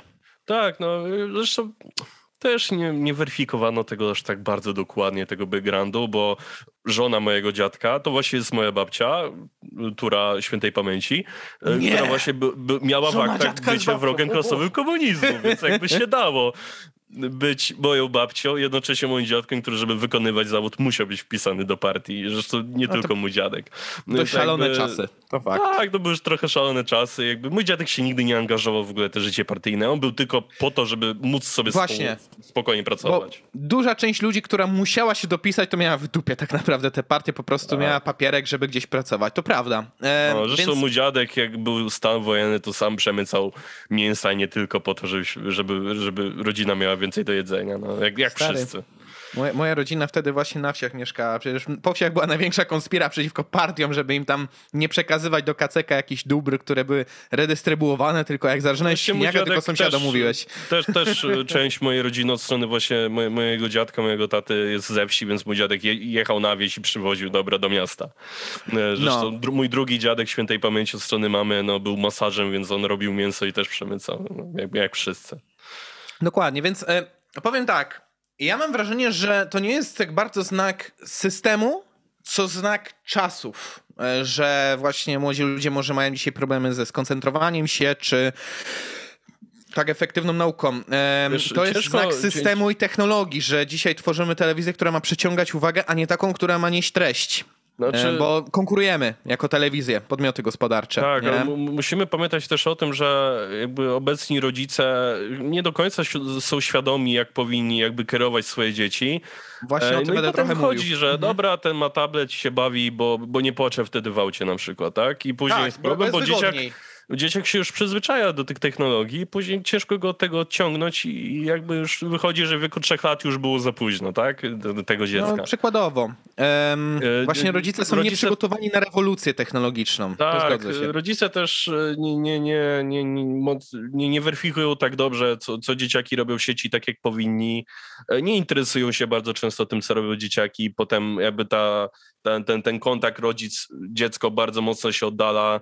Zresztą jak raz oglądałem oglądałem właśnie e, wywiad z, z jednym z najbardziej znanych graczy na świecie, już, już emerytowanych, Jarosławem Jarzębkowskim, pasze bicepsem. No, to on sam wspomniał, że raz podszedł do niego ojciec jego dzieciaka i powiedział, że no, ma słaby kontakt z synem, co on by mógł zrobić, żeby, żeby to poprawić, co by mógł mu polecić. A on tak zapytał, twoje dziecko, nie wiem, coś gra? No tak. A w co? No, no nie wiem. No to jak ty chcesz jakby zawęzić te więzi z dzieciakiem, ty nawet nie wiesz, co on robi? Zainteresuj się tym, spróbuj coś się w to nauczyć, spróbuj z nim coś pograć i zobaczysz, że ta więź zacznie się odnawiać i dziecko być może nawet chętniej będzie chciało się interesować tym, co ty się interesujesz, jakby nawzajem będziecie czerpać z własnych pasji. Jak ty będziesz, nie będziesz wiedział, co twoje dziecko robi, czym się interesuje, no to co się dziwisz, jak, że, że twoje dziecko cię olewa, jak ma, ma poczucie, że ciebie nie obchodzi, co ono robi. Tak naprawdę. No. Nie uciekniemy od tych nowych technologii, ale musimy jakby starać się, Nauczyć się z nimi podczas żyć. wychowywania z I- dzieckiem, Mhm. żeby te technologie wykorzystywać pozytywnie, a nie negatywnie w rozwoju tak, po prostu dziecka. No, po prostu adaptować musimy poświęcić więcej czasu. No. Tak, trzeba się do nich zaadaptować i Bycie rodzicem to drugi etap tak naprawdę. No. Pamiętajmy, że system kapitalistyczny, mimo że tworzy takie nisko wiszące owoce, jak to mówią za, na zachodzie, low hanging fruits, tak, to yy, tworzy też dużo treści wartościowych, treści, które wym, pozwalają pogłębić swoją wiedzę, zainteresować się ciekawymi tematami i tak dalej. Tylko trzeba właśnie albo dzieciaka uwagę na to nakierować, albo w jakiś sposób go zainteresować tym, rozmawiać z nim na temat jego pasji, zainteresowań, tak jak mówiłeś, celem chęci inaczej, zbudowania w nim zainteresowania czymś, żeby on sam z własnej woli zaczynał e, szukać treści, które coś w jego życie wnoszą, a nie tylko jego czas e, przetrawiają niejako i pozwalają zarabiać reklamodawcom. Więc no, niby to kształcenie dzisiaj siada, ale powiedziałbym, że to jest zbiorczy e, powód, nie ma tutaj jednego powodu, to jest jakby kulminacja kilku kwestii. Rozwój technologii, rozwój specyficznego kształtu rynku, spo, kwestia wychowania i dodatkowo jeszcze kwestia tego, jak system e, edukacji szkolnej jest w kraju budowany. Jakby chcieć działać na tych czterech filarach naraz, wtedy może byśmy zobaczyli jakąś pozytywną zmianę. Za PRL-u było o tyle łatwiej, że przez pół dnia potrafiłeś nie mieć prądu. Albo i więcej. W związku z tym dzieciaki wolały się no, bawić już na podwórku, niż siedzieć po prostu całe dnie w domu, albo poczytać książkę zamiast robić nic tak naprawdę. Em, Pamiętajmy, Więc- że na wsiach te elementy typu prąd i nie tylko to doszły dużo, dużo, dużo później niż w miastach. Znaczy, już po wojnie wprowadzono prąd na wsiach. Problemem były jego dostawy. No Często tak, je tak. odcinano, bo nie wyrabiała gospodarka po prostu z dostawami. W sensie były takie, był już taki okres w czasach komuny, że słyszałem, że w ciągu dnia to, nie wiem, dwa razy dziennie na 2-3 godziny włączono prąd. I tyle. Nie? I radź sobie. Więc to było takie odcinanie ludzi od komputerów, których nawet nie mieli. Powiedzmy tak. Em, to też Stąd może też wynikać inne podejście do nawet kształcenia się tych dzieciaków i to wynika z pewnych takich czynników nawet niezwiązanych z działalnością tamtejszego systemu. Ale em, obecnie takich treści w internecie nie brakuje, co zauważyłeś, Dawidzie, tylko że trzeba też dzieciaki w jakiś sposób zainteresować tymi treściami. Oczywiście, I na przykład ja bardzo szanowałem bardzo szanowałem rodziców, którzy wczor- na wczorajszy e, festiwal nauki właśnie koło UMK przyszli całymi rodzinami z dzieciakami. Tam było pełno rodzin i widać, że bardzo rajcowały je te tematy i fakt, że mogły, nie wiem, popatrzeć przez teleskop, pobawić się łazikiem, bo tam był łazik marsjański, Tak, czy, tak. em, czy chociażby obejrzeć kilka jakichś ciekawych wykładów albo programów na temat tego, jak działa fizyka. E, Tak, e, programy były całkiem ciekawe dla mnie. Nie wiem, czy dzieciak coś z tego ostatecznie skumał tak naprawdę, bo niektóre To te prawda, tematy ale były bardziej chociaż- zawiłe. Ale mieli chociaż te konkursy dla dzieciaków. I to było Były konkursy to było fajne, tak, bo, bo, bo Tak. dzieciaki mogły sobie poglądać jakieś mgławice, nie mgławice, księżyce, etc. Prawica orzeł. Mgławica orzeł, tak. E, ale przyznam szczerze, że e, ja bym mimo wszystko próbował jako uniwerek, czyli taka jednostka, która ma trochę budżetu, ma możliwości, ma tą skalę swoją, ściągać mimo wszystko na takie festiwale tych naukowych youtuberów. E, W przypadku tego, co mieliśmy wczoraj, super, super gościem, który mógłby się tam pojawić i zainteresować bardziej dzieciaka jako, osoba, która tworzy treści nowoczesne, e, byłby na przykład Paweł Kosek z Astrofazy. Myślę, Mhm. że dałoby się go ściągnąć, Płocka. zwłaszcza, że Płock toru niedaleko. E, I, I myślę, że mógłby naprawdę jakieś super fajne rzeczy przedstawić w ramach takiego festiwalu i jeszcze bardziej wciągnąć te dzieciaki w świat nauki. No bo fajnie posłuchać paru profesorów, którzy tam swoje zrobili dla astronomii, ale posłuchać ludzi, którzy jakby działają na YouTubie. Dla dzieciaka to jest trochę inny bodziec. właśnie. Dokładnie. Więc no... Za komuny czy było lepiej, było inaczej, tak bym Tak, rzekł. Nie wszystko musi być związane z polityką. Dokładnie. Em, dzisiejsze czasy dają moim zdaniem dużo większe możliwości, ale wymagają też pracy, ale takiej dość specyficznej. O tym jeszcze będę mówił później. A póki co dziękujemy wszystkim naszym patronom za pytanka i możemy chyba przejść do e, maili. A pierwszy mail dzisiaj mamy od Piryta, który brzmi następująco. Guten dzień. Dwa pytanka. Po pierwsze, czy sądzicie, że pomysł, że rząd będzie miał dostęp do naszych kont bankowych na podstawie zmian w Nowym Ładzie, tu, tu brakuje słowa w tym pytaniu. Tak. Czy sądzicie, że pomysł, że... chyba, czy sądzicie, że to my dobry zrobimy pomysł? rewolucję w tym podcaście i zaczniemy naprawdę weryfikować te maile i je odrzucać. E, dobra. Mm, rząd będzie miał dostęp do naszych kont bankowych. Czy to dobry pomysł? Nie, absolutnie nie. To jest inwazja na prywatność, inwazja na swobodę przepływów transakcji, które i tak już są mocno pod lupą instytucji finansowych. Jak się kupuje jakieś rzeczy, które nie są do końca zgodne z linią partyjną, to trzeba je robić za pomocą transakcji gotówkowych. A dodatkowo jest to być może pierwszy krok do stworzenia waluty cyfrowej, która będzie już w pełnej transpar- transparencji dla naszego rządu, a nie w pełnej dla nas samych. To Na też szczęście mamy kryptowaluty. I na całe szczęście Nowy Ład okazał się takim bublem, że wycofają się teraz z niego z okrakiem. Tylko tak dalej, pisie. Tylko tak dalej. I kolejne pytanie. Co sądzicie o pomyśle kwoty wolnej od podatku Belki, który nie wymaga opodatkowania twoich pieniędzy w IKE i tym podobne? Po prostu rocznie można spieniężyć akcje, obligacje itp. bez płacenia kwoty X. Dodatkowo ta kwota kumulowałaby się z roku na rok i na przykład po 10 latach moglibyśmy odliczyć sobie kwotę razy e, 10. Poza tym uważam, że podatek Belki powinien zostać zniszczony, jednak wiem, że, wiem, że żaden rząd z niego nie zrezygnuje. On zresztą miał być wprowadzony tam, nie wiem, na rok, dwa, trzy lata, coś tak takiego. jak VAT, tak istnieje od 23% 20 miał lat. być tylko na chwilę. Mamy go, go chyba już 12 lat albo 10, coś takiego? Coś takiego. Mm. No, nie no, biorąc pod uwagę, że na chwilę obecną mamy ceny mieszkań, jakie mamy, bo ludzie kupują je jako zabezpieczenie majątkowe, jako coś, co będzie trzymało wartość, to naprawdę obniżenie wszelkich podatków związanych z inwestowaniem pasywnym, czy nie tylko pasywnym, Mhm. powinna być polityka rządu właśnie po to, żeby w końcu te ceny mieszkań zaczęły iść w dół. Dokładnie. Wielu ludzi nie dostrzega, jak bardzo kryzys mieszkaniowy jest zapędzany przez błędne, błędnie sformułowane czy nieefektywne prawo bankowe, które nie uniemożliwia ludziom tworzenie oszczędności. Moim zdaniem to jest niestety smutna pokłosie nie rewolucji przemysłowej, tylko rewolucji keynesowskiej w ekonomii, która to twierdziła, że stymulowanie popytu to jest jedyny sposób na to, żeby zwiększać efektywność działalności gospodarki i unikać kryzysów. Prawda jest taka, że stymulowanie popytu w nieskończoność powoduje to, że ludzie nie mają tak naprawdę oszczędności na dłuższą metę, przez co nie są w stanie efektywnie inwestować, uzależniają się od e, kredytów i jeżeli im coś nie wyjdzie, no to wtedy upadają finansowo i nie są w stanie być efektywnym ani producentem, ani konsumentem, co przekłada się na ogólne zubożenie społeczeństwa na korzyść podmiotów, które są już po prostu zabezpieczone przed skutkami takiego, a nie innego prawodawstwa. To też wnioskuje o to, aby oszczędzanie znów stało się dominującym prymatem gospodarki wolnorynkowej. Promujmy Austriacką Szkołę Ekonomii. Keynesiści zawiedli. Dziękuję za udział w moim TED Talku. Okej, No. przejdźmy dalej. Kolejny mail mam od kreatywnego studia brzmi tak. Hej. E, Jak zrobić, żeby państwo upadły w najbliższym tysiącleciu? Aby był AKAP, dołączał nawet pomysły najszybsze, czyli AKAP Apokalipsa, czy wirus zombie. Przecież w The Walking Dead czy Z Nation e, były małe wspólnoty. Teraz żart. Dlaczego beton nie ma pracy? Bo go wylali. Hehe. To chyba oczywiste, że e, to beton nie ma rąk ani wykształcenia. Nie ma po co go dalej trzymać jako pracownika. Wy byście chcieli wszystko szybko. Wy byście chcieli wszystko od razu. A pracę u podstaw kto odpierdoli? No właśnie. Pozytywizm, tak?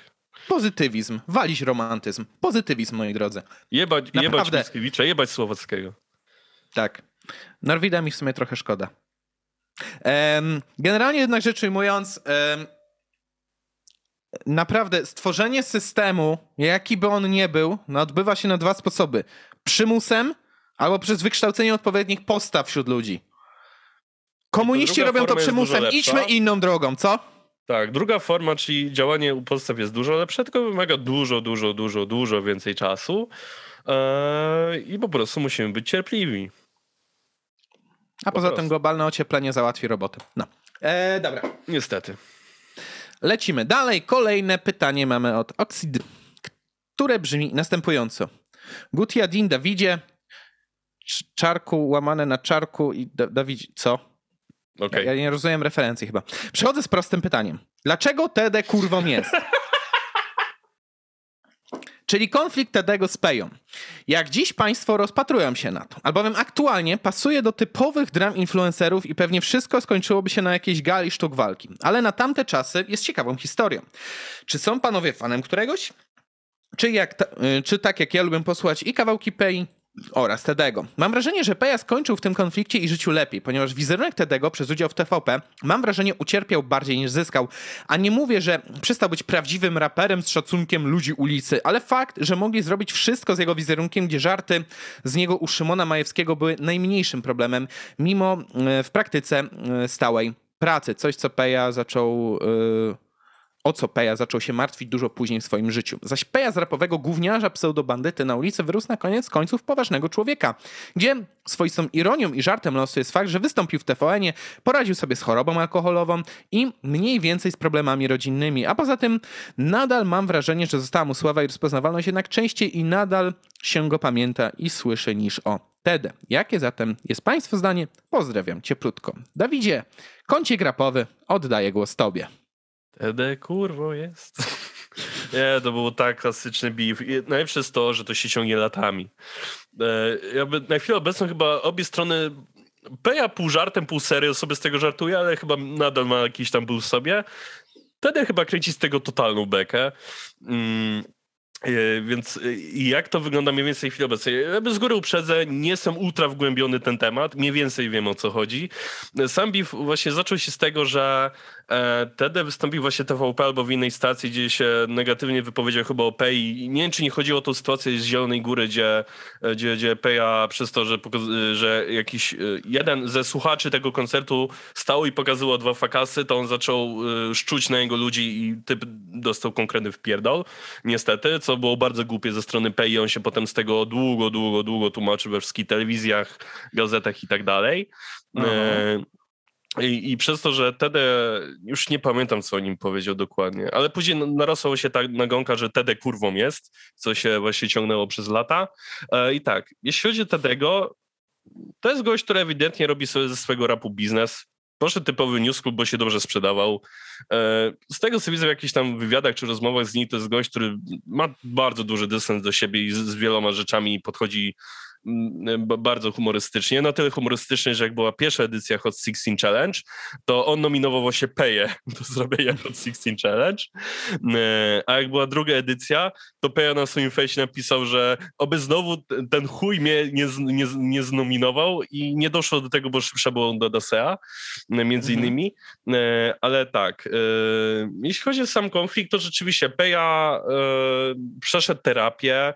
Sam w wywiadzie, którym z nim słuchałem, Nuance Radio u, u Gesslera e, wspomniał, że e, rzeczywiście jest na terapii u, u anonimowych alkoholików. On sam przewodzi grupie e, swojej poznańskiej, w której jest, on tam jakby wszystko ogarnia, więc, jest, więc do, dosyć mocno tam pracuje.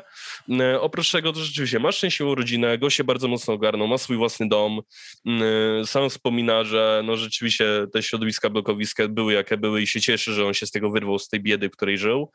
Zwłaszcza, mhm. że pamiętajmy, że to jest człowiek, którego rodzice umarli, jak miał, jeśli dobrze pamiętam, chyba 20 lat albo coś koło tego, więc on już wchodząc w dorosłość tak naprawdę już nie, nie miał jakichś autorytetów czy, czy osób, które być może mogłyby go jakoś wspierać tym wszystkim, więc rzeczywiście no, życie te, te, tej osoby było bardzo ciężkie. E, I szacunek za to, że on się z tego wyrwał. On sam mhm. przyznał, że to, co zrobił na swoim koncercie Zielonej Górze było bardzo głupie i bardzo tego żałuje. E, I, I, to jest człowiek, który rzeczywiście wykonał masę roboty. Rap robi nadal bardzo klasyczny w swoim własnym stylu, taki trochę uliczny, trochę nie. Nie słucha się tego jakoś wybitnie źle, ale też nie wybitnie dobrze. Po prostu już mhm. sobą ustatkował, tak jak wielu raperów z pierwszej fali rapu tego, tych, tych lat 2000 90 swoją mhm. pozycję i się po prostu na niej trzyma. A jeśli chodzi o Tedego, no to tak jak wspomniałem, e, robi sobie biznes e, na, na swoim rapie, e, robi jakieś aferki, nie aferki, większe bądź mniejsze, bo wie, że z tego jest hajs. Kręci sobie chyba bekę już tak z tej swojej kariery trochę i dużo rzeczy robi bardziej lub mniej humorystycznie. No co, no obaj panowie poszli w jakimś kierunku swojej kariery. Jeden bardziej klasycznie się ogarnął, drugi sobie żyje na, na, na, na high life'ie, e, a ten, ten spór między nimi tak naprawdę już urósł do rangi mema internetowego i tego, że wszyscy ludzie sobie kręcą bekę z Tedego mówią, Tede kurwą jest.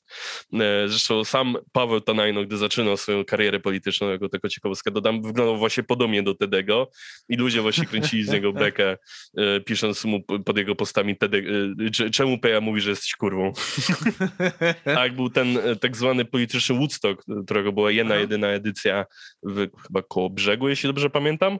To właśnie no, no. w tym samym czasie, albo w jakimś podobnym terminie, Tede właśnie też grał koncert na plaży w koło brzegu, więc ludzie śmieli, kręcili bekę, że to jest właśnie Paweł Tanajno.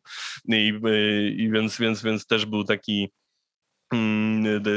taki wątek.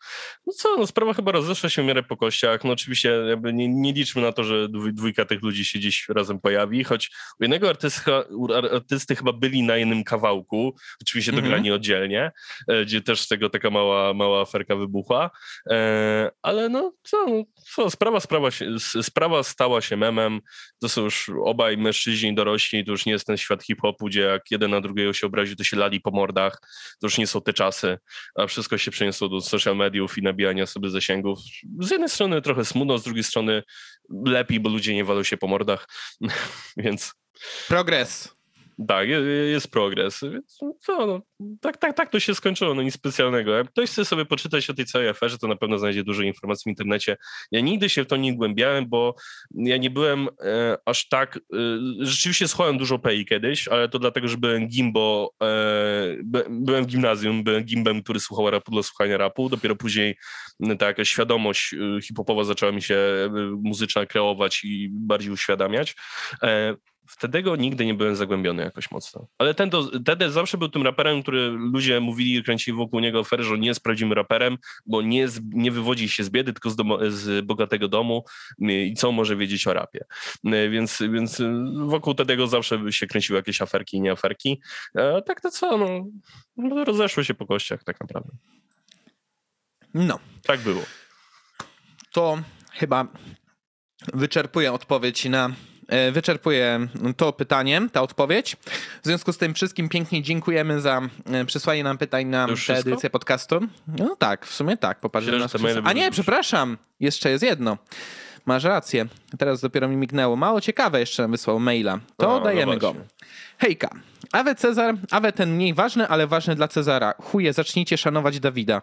Chuje. Piszę to w piątek, nagrywacie pewnie w czwartek, ale może dostanie to wysłuchane później. Nie, nagrywamy w sobotę. O, takie zaskoczenie. O.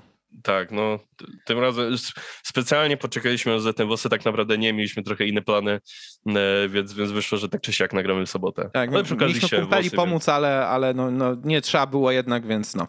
Dobra, czy można jeszcze unowocześnić system YouTube? E, w sensie technolo... Dlaczego napisałeś w sensie jako Może to mem, dobra. E, w sensie technologie przyswajania treści. Na przykład miałem ostatnio własny pomysł na portal typu YouTube, inspirując się 34 zasadą internetu. O Boże. Wchodząc na Rule 34, ogarnąłem stronę i szczerze to jest niesamowite. System wyszukiwania polega na trzech rzeczach mających być oddzielne i razem, czyli po pierwsze, nazwa twórcy. Po drugie, o jakim serialu, anime czy komiksie jest mowa. Po trzecie, kategorie, jakie chcemy widzieć. Często można naraz wpisać kilka kategorii, dodając nazwę twórcy i wyszukać filmy, rysunki tego twórcy na dany temat, na przykład wpisać fury i nazi. I jest pełno materiałów lub rysunków o fury nazistach. Czego ty kurwa szukałeś? Tak.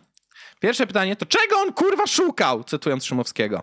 E, takie konkret, skonkretyzowane wyszukanie wygląda super, a coraz więcej można zobaczyć nowych treści bez algorytmu, więc czy YouTube powinien z, e, na przykład wziąć przykład zasady 34? Co myślicie? Wydaje mi się, że w połączeniu ze subskrypcjami można by było stworzyć zupełnie nową platformę opartą na filmach, rysunkach oraz kreatywności. PS, strona ma kilka innych podobnych, jednak o zupełnie innych formach cenzury, coś jak Agoryzm. Zasada 304 od strefy bez materiałów 18+, po strefę bez filtrów jakości, więc wszystko jest dozwolone, czyli jak YouTube Kids, YouTube 7+, YouTube 13+, i tak dalej. Um, znaczy, tak, naprawa mechanizmu wyszukiwania myślę, że byłaby bardziej korzystna dla mniejszych niż większych twórców, bo algorytm generalnie działa na bardzo prostej zasadzie. Jesteś oglądany, to cię częściej promuje. Nie jesteś oglądany, macie gdzieś. Tak, tak, tylko że pamiętajmy też o tym, że YouTube funkcjonuje jako platforma głównie po to, żeby emitować reklamy i na tym zarabiać. Tak, to jest główny tak, zarobek YouTube'a. Tak, Więc dokładnie. jeśli promowanie większych i działanie algorytmu po to, żeby promował większy, działa na to, żeby więcej wyemitować reklam, więcej na tym zarobić, to YouTube będzie szedł w tym kierunku. No niestety.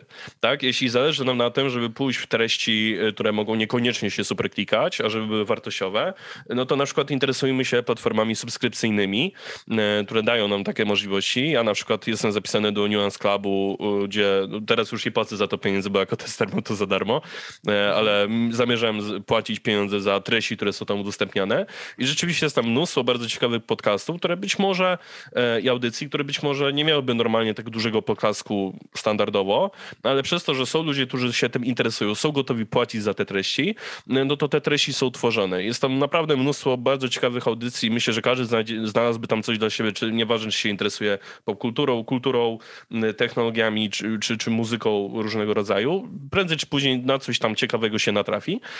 Mhm. E, I, I, rzeczywiście jest to jakiś kierunek, bo no, zresztą sami twórcy internetowi, nie oszukujmy się, jakby większość youtuberów, nawet tych największych, to nawet jeśli zarabia powiedzmy przykładowo po 10 tysięcy dolarów z AdSense'a, to i tak mhm. to nie jest ich główne źródło utrzymania. Głównie się utrzymują ze współpracy z markami, z Patronite'a na przykład, czy też innych źródeł takiego oddolnego czy odgórnego finansowania. YouTube tak naprawdę jest gdzieś tam po środku e, mhm. w tej, tej całej piramidzie finansów.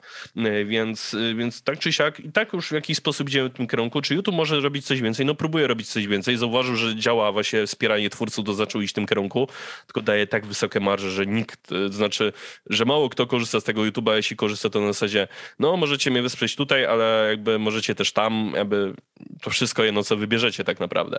Więc pod tym kątem YouTube coś tam próbuje iść, jakieś nowoczesne kierunki, ale musimy pamiętać nadal, że YouTube chce działać jako telewizja, bo widzi, że na tym można zarobić. No i tak będzie tak naprawdę. Ale no mhm. całe szczęście jest, żyjemy w internecie, gdzie mogą być platformy oddolne, które mogą wspierać twórców, e, czy, czy jakieś firmy, które idą właśnie model subskrypcyjny po to, żeby dawać więcej wartościowej treści. E, e, I dzięki temu, dzięki temu, no właśnie to są te kierunki alternatywy, które na chwilę obecną działają. No zobaczymy, co przyniesie przyszłość, ale na chwilę obecną, no cóż, mamy to i zobaczymy, jak będzie się to rozwijało. Ale zadano nam tu w sumie pytanie, czy mamy jakieś pomysły, jakby można jeszcze YouTube'a usprawnić. Usprawnić. Znaczy... Hmm.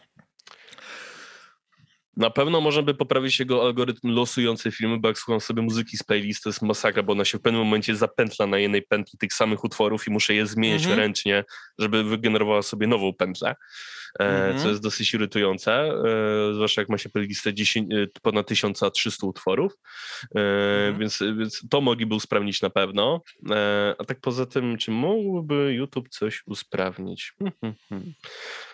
Tak. Znaczy... Swego czasu był problem z listą subskrypcji. Jak ktoś oglądał mhm. filmy na podstawie e, karty subskrypcji, to zdarzało się, że pewne filmy się nie wyświetlały i się gubiły. Tak. Dlatego wprowadzono dzwoneczki, które później też już przestały działać tak, tak dobrze, jak działały wcześniej. No bo wszystkich ciśnięto te dzwonki, no i no tak. No. Znaczy, co? Ja mam wrażenie, Przestały że być priorytetem pewną zmianę, która wychodzi na plus, która działa super, na przykład te dzwonki już przyjmijmy, na przykład. Mhm. Ludzie e, zachęcają, e, taka ciekawostka, twórcy nie zachęcali po to dzwonków, po to tylko i wyłącznie dlatego, żeby twór, e, dani widzowie częściej oglądali ich filmy, ale też zauważyli, że algorytm YouTube'a promował kanały, które miały dużo tych dzwonków zaznaczonych. Bo Tam ta proporcja około... YouTube, w ten sposób no YouTube chce upowszechniać konkretne funkcje. Tak. Tak, bo zachęca um, twórców, żeby promowali daną funkcję, bo dzięki temu jakby ich własny algorytm y, ich lepiej promuje. E, tylko, że no te tak. dzwonki zaczęły potem gorzej działać. Albo ludziom się no dzwonki no włączały, albo nie działały, tak jak powinny te, te alerty. Więc Google robi dziwne rzeczy, bo wprowadza pewną zmianę, która działa super, czy to dla agencji reklamowej, czy to dla twórców na YouTubie. Ludzie zaczynają z tego korzystać, a później tą funkcję zaczynają psuć. I jakby tak się chyba dzieje ze wszystkim, co wprowadza YouTube nowego. Na początku działa to super, a po pewnym czasie coś się dzieje z tym algorytmem, że on przestaje dobrze działać. Czy to ten algorytm nie jest w stanie nadążyć za ilością alertów, które jest w stanie wysyłać, czy, czy jakieś funkcji, które musi spełniać, czy, czy, czy coś innego. Nie wiem, co tam się dzieje, ale za, za każdym razem YouTube wprowadza coś nowego i tym samym potem to psuje. Mhm. Mm. Bo nie szukamy się, guzik subskrypcji miał być po to, żebyś mógł wiedzieć o nowych filmach wypuszczanych przez twórców. Zepsuli guzik subskrypcji, wprowadzili dzwonek, które miało robić to samo co subskrypcje. I teraz zepsuli dzwonek. I teraz pytanie, co prowadzą potem. Zastanawiam się, czy jeszcze jakoś można by ulepszyć tę platformę. Hmm. Znaczy, jako że jestem twórcą, który działał jeszcze na bardzo starym YouTubie i pamiętam na przykład YouTube'a z featureami social mediowymi, możliwość komentowania na e, kanałach. Możliwość wysyłania e, wiadomości, wiadomości na do twórcy przez YouTube'a. To powodowało trochę zacieśnienie i przyspieszenie współprac między kanałami, mam wrażenie. I tak, przez tak. to, że wprowadzono Ułatwiało Google Plus, kontakt po prostu. Tak, przez to, że wprowadzono Google Plus, strasznie to spieprzyli, także o, na to bym się chyba zaczepił. I dodatkowo uważam, że powinna zostać zlikwidowana karta na czasie. To jest raczydło, jakich mało promujące jedne z najgorszych treści, jakie w danym momencie są na YouTubie, bo Nie promuje to, co popularne, są- a nie to, co dobre. Są czasami treści dobre, które są na karcie na Ale nadal treści dobre by się przebijały tak czy siak. Dlaczego promują tam pierdolonego matę ze swoim najnowszym singlem? bo się dobrze klika. No właśnie. Z tego co wiem, żeby się dostać na kartę. kartę na czasie, musisz mieć jakieś określone wyniki wyświetlania Tak, tak, się, tak. jeśli chodzi o CTR-y, wyświetlanie miniatur i tak dalej. Ale nie- sorry, to, to, to służy już głównie promocji rozrywki, nie wartościowych treści. Dlatego ja nie mówię, Bo jak ktoś lubi dobrą rozrywkę, to niech se... rozrywki- No, ja wiem, że na tym zarabia, ale tutaj było pytanie, jak usprawnić ten mm, portal. I jeżeli rozmawialiśmy wcześniej o tym, że na przykład dzieciaki są za łatwo rozpraszane, bo za łatwo im się dostarcza rozrywkę, to ja mam pomysł na usprawnienie YouTube'a. Zlikwidujmy kartę na czasie. No. A tak to... Hmm. Znaczy, poprawiłbym też trochę algorytm proponujący, bo algorytm proponujący, mam wrażenie, że działa troszeczkę no, na zasadzie brute force'a. Obejrzysz dwa, trzy filmy w danym temacie, bo nie wiem, no na przykład dajmy na to, że w danym momencie robię wiem, research do jakiegoś tam scenariusza, który piszę na Wojnej Idei, albo robię jakiś, em, jakieś przygotowania pod, y, dajmy na to, em, jakiś tam, wiem, powiedzmy, projekt w robocie, no cokolwiek, tak? I potem YouTube mi automatycznie zaczyna promować rzeczy, które były z tym związane tak w opór, po czym włączy sobie kilka jakichś memasów autystycznych o Europce Universalis 4 i on potem mi zasypuje tylko tym. Nie balansuje i z- y, po pierwsze nie jest to zbalansowane, a po drugie zdecydowanie za mały obszar czasu weryfikuje ten algorytm. W sensie, żeby ten algorytm chociaż sięgał tak, nie wiem, z miesiąc wstecz, dwa miesiące wstecz, to mam wrażenie, że te propozycje byłyby bardziej zróżnicowane i przez to można by po prostu jeszcze lepiej eksplorować ten portal. No bo trafialibyśmy częściej na tak treści rozrywkowe, jak i na przykład popularno-naukowe w moim przypadku. Tymczasem, że ten algorytm jest taki na upartego i on sięga, mak- mam wrażenie, maks tydzień w tył, no to jak w danym tygodniu masz ochotę się wyluzować na kompie, to potem jak będziesz potrzebował wyszukać jakichś ciekawych materiałów, pomysłów na jakieś, nie ma, mm, y, zrobienie jakichś swoich materiałów czy coś, no, bardzo ciężko, bo algorytm ci tego praktycznie nie zaproponuje. Więc to bym Tak, to znaczy, jeśli chcesz ręcznie nauczyć algorytm, y, co, co ma ci proponować, to jest trochę określenie, czego ma ci nie wyświetlać po pewnym czasie. Mhm. Algorytmy YouTube'a działają trochę jak te mechanizmy reklamowe, które mamy w internecie, tak? W Google między innymi, Mhm. czyli remarketing, y, czy, czy, czy działanie reklam. Y, I Google, zarówno Google pod kątem reklamowym, jak i YouTube działa tak samo. Jeśli jest jakaś tematyka filmów lub reklam, których nie chcesz oglądać, które cię nie interesują, to musisz w nie po prostu nie klikać. Jak YouTube ci wyświetli daną miniaturę reklamy czy czegoś innego 10 razy, przykładowo, i ty te 10 razy nie zareagujesz, nie klikniesz, to Google stwierdza, dobra, to go nie interesuje. Musimy zmienić treść, l- algorytm losuje jakoś no, coś nowego, co mu będzie wyświetlał. No i w ten sposób m- możemy trochę tresować sobie algorytmy. E, Jeśli czegoś wybitnie nie chcemy oglądać, to musimy po prostu to olewać. E, I w ten sposób ten algorytm stopniowo, stopniowo będzie się nas uczył i będzie tak stopniowo trochę coraz lepszy. Choć wiadomo, na tym YouTubie działa różnie, te algorytmy już się same korygują, same się programują po części. Tak naprawdę sami ludzie, którzy to pierwotnie programowali, tak, tak naprawdę do końca nie wiedzą już, jak to działa od strony kodu. Mhm. E, Co, Ale co, szczerze? co powoduje, że YouTube sam już trochę nie ma kontroli nad tym, co proponuje ludziom i Google. Mam po prostu wrażenie, że tak jeszcze tak w roku tak 15-16, bo ja wtedy autentycznie próbowałem samodzielnie nauczyć funkcjonowania ten algorytm. Właśnie, nie wiem, na przykład nawet ręcznie klikając, nie proponuj mi treści danego typu, tak? Albo faktycznie tam ignorując pewne miniatury, no, zwracając nawet uwagę na to, jak długo patrzę na daną miniaturę, jak szybko scrolluję przez stronę. Ja w detale się tam bawiłem totalne to wtedy tak w miarę mogłem ten algorytm kontrolować. Teraz podobne działania, sobie spróbowałem tego parę tygodni temu, nie dały żadnego efektu. Nadal proponował mi po prostu to, co w ostatnim tygodniu i koniec. No tak, Ten no algorytm wiesz, się znacznie moim zdaniem sprymityzował.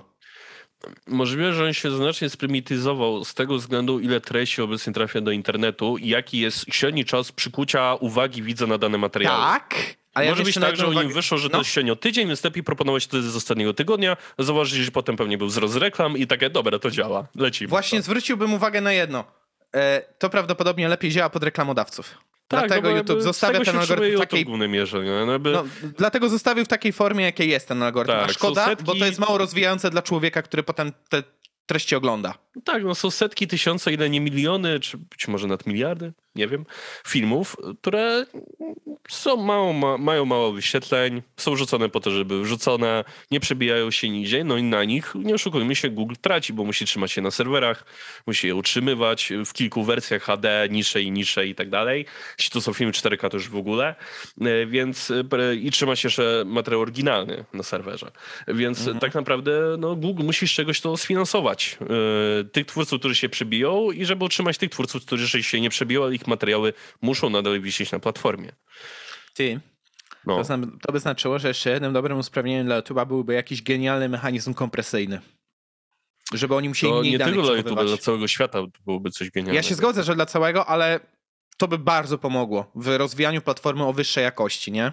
Tak, tylko że z drugiej strony, gdybyśmy mogli ekstremalnie kompresować filmy, to założy się, że YouTube by to wykorzystał po to, żeby ludzie mogli rzucać jeszcze więcej materiałów, żeby można było na tym jeszcze więcej zarobić.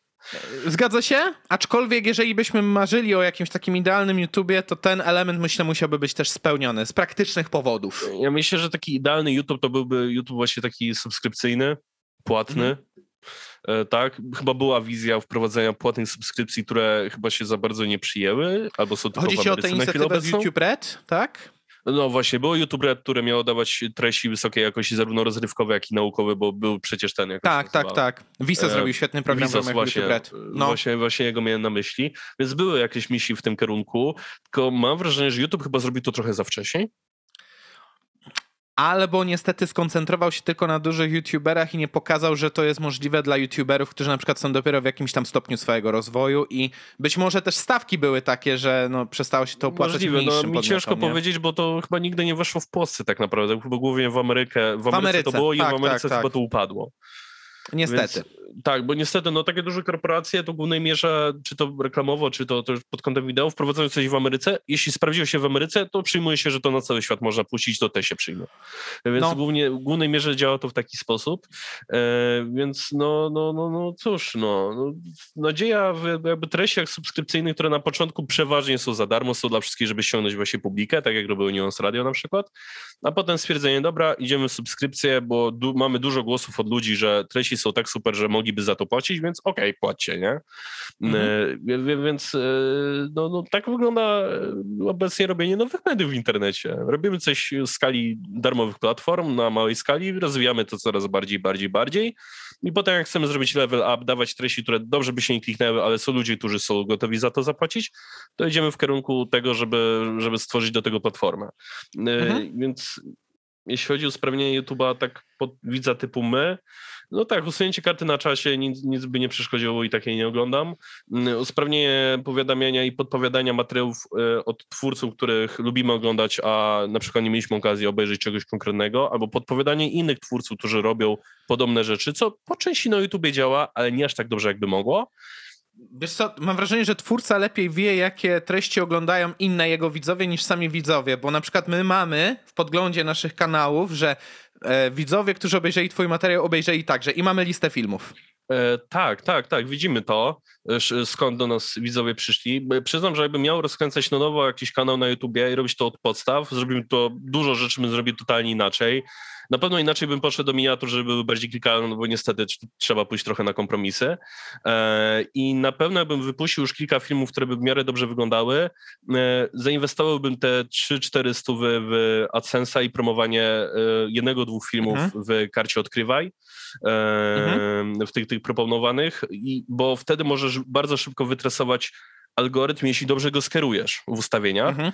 E, pod profil twojego widza, jeśli algorytm za pomocą tej reklamy szybko się nauczy, że to jest twój widz, bo z samej reklamy widzowych często klikali twój film i często go e, oglądali, to możesz bardzo szybko zbustować swój kanał do góry, bo e, bardzo szybko nauczysz algorytm jakby gdzie ma kierować twoje filmy, bo jak robisz to bez reklam, to ogląda twój materiał bardzo mało ludzi typu 100, 200, 300 i algorytmowi jest bardzo ciężko wczuć się w profil twojego klienta w cudzysłowie. E, więc, więc ja bym miał robić jakieś rzeczy już tak na nowo z YouTube'em, to bym na pewno trochę rzeczy pozmieniał, poszedł na pewne kompromisy, ale jednocześnie użył pewnych narzędzi, które mogą ułatwić e, prom promocję i wystartowanie. Odbiegliśmy już za bardzo od tematu.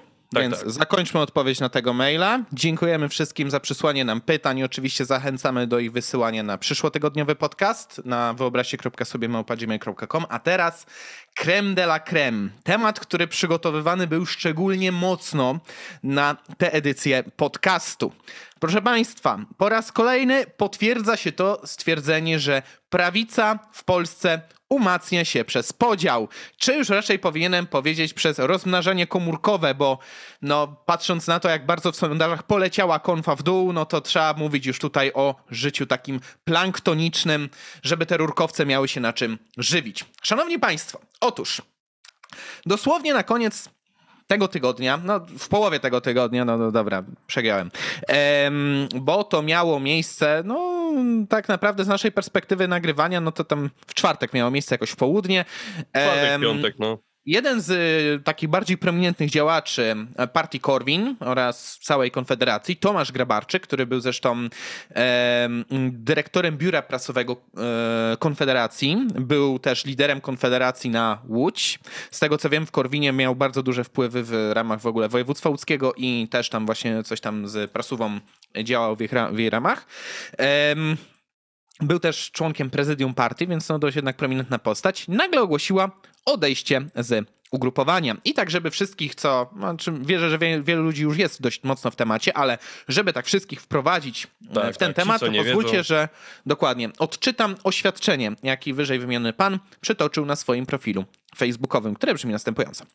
Szanowni Państwo, w dniu dzisiejszym dobiegła końca moja przygoda z partią Korwin. Należałem do tego ugrupowania od samego początku, w 2015 roku. Wcześniej byłem w KNP. Od 17 roku pełniłem funkcję prezesa Okręgu Łódzkiego, a od 19 członka prezydium partii. Na podstawie absurdalnych zarzutów ze strony prezesa Janusza Korwin-Mikkego, kierowanego przez Sławomira Mencena oraz kilku członków prezydium, zostałem decyzją sądu usunięty. Główny powód? Nazwanie Putina zbrodniarzem. Prezes Janusz Korwin-Mikke od dawna znał moją opinię na temat kreowanej przez niego narracji. Niejednokrotnie we wewnętrznym gronie władz partii krytykowałem jego sposób wypowiedzi, przytaczane argumenty i podejmowane decyzje polityczne. Uważałem i nadal uważam, że bycie skutecznym politykiem polega na efektywnym sposobie dotarcia do wyborców i przekonywania ich do swoich postulatów. Niestety prezes JKM kieruje się zupełnie innym podejściem, które nasiliło się od wybuchu wojny na Ukrainie. Już na początku roku podjął dziwną próbę usunięcia mnie ze stanowiska prezesu okręgu łódzkiego, ale podczas zebrania członków okręgu z jego udziałem otrzymałem stuprocentowe poparcie ze strony działaczy. Jak widać, zdanie członków nie ma większego znaczenia. W dniu 4 kwietnia, tuż po informacjach o mordach na ludności cywilnej w Buczy, wziąłem udział w konferencji prasowej, podczas której wraz z posłami Kuleszą i Winnickim powiedzieliśmy wprost, że Władimir Putin to zbrodniarz wojenny. Kilka dni później otrzymałem od prezesa Janusza Korwin-Mikkego informację, że nie akceptują takiego stanowiska, a we wniosku do sądu partyjnego przeczytałem, że taka narracja była sprzeczna z wpisami prezesa JKM i szkodliwa dla partii. Na nie zdały się wyjaśnienia, w tym rozmowa w cztery oczy z prezesem JKM, że żadnego oficjalnego stanowiska partii w tej sprawie nie było, a na pewno nie są nim nocne wpisy prezesa na Twitterze. Po prostu Putina nie można nazywać w partii Korwin zbrodniarzem. Tak, uważam, że Władimir Putin jest zbrodniarzem. Nie, nie uważam, by bronił wartości europejskich. Jest to człowiek odpowiedzialny za śmierć tysięcy niewinnych ludzi i dramaty milionów obywateli Ukrainy. Żaden racjonalny polityk wyznający poglądy wolnościowe nie powinien brać w obronę mordercy. Pragmatyczna polityka międzynarodowa to jedno, ale są pewne rzeczy, których akceptować po prostu nie można. Myślałem, że w partii wolnościowej mam prawo wyrażać własne zdanie skoro mogą to robić pozostali działacze. Najwidoczniej to zdanie musi być stanowiskiem proputinowskim. Dziwi mnie postawa Sławomira Mencena, który akceptuje taki stan rzeczy. Od dłuższego czasu działania Janusza Korwin-Mikkego kierowanego przez Sławomira Mencena były dla mnie nieakceptowalne. Pierwszą taką sytuacją było złamanie obietnicy, w myśl której wszyscy kandydaci partii Korwin w prawyborach prezydenckich Konfederacji mieli przekazać głosy na tego, który z partii zdobędzie najwięcej głosów, czyli Artura Dziambora. Decyzją kolegi Mencena panowie złamali umowę i Artur Dziambor nie dostał poparcia własnej partii. Kolega Mencen postanowił postanowił wyciąć Artura Dziambora na zasadzie wycięcia konkurencji w partii. Mimo sygnałów obozu Grzegorza Brauna, że z sytuacji finału Dziambor versus Bosak elektorzy Grzegorza Brauna zagłosują na Dziambora, kolega Mencen podtrzymał swoją szkodliwą dla partii decyzję, kierując się własnym partykularnym interesem. Powstał wewnętrzny spór pomiędzy frakcją Mencen JKM a racjonalnymi wolnościowcami, ale byłem wciąż lojalnym wobec mojego ugrupowania. Kończę swoją działalność w partii Korwin, ale zaznaczam, że pozostaję w Konfederacji. W dalszym ciągu jestem dyrektorem biura prasowego, w dalszym ciągu e, wierzę w projekt projekt o nazwie Konfederacja i nie zamierzam go opuszczać. W dalszym ciągu chcę budować silne skrzydło wolnościowe w ramach Konfederacji. Dzisiejsza sytuacja ekonomiczna pokazuje, że w tym momencie Polacy jak nigdy dotąd potrzebują wolnościowej alternatywy, skupienia się na kwestiach gospodarczych bez putinizmów. Konfederacja to projekt zbudowany przez różne środowiska i wiele osób, nie tylko głównych liderów, ale mnóstwo ludzi, którzy każdego dnia pracują na rzecz jej rozwoju. Czuję się częścią tej samej ekipy, tak samo jak czuję się częścią łódzkich struktur Konfederacji i zapewniam, że nie opuszczam działalności w swoim rodzinnym mieście. Podpisano Tomasz Grabarczyk. Holy moly!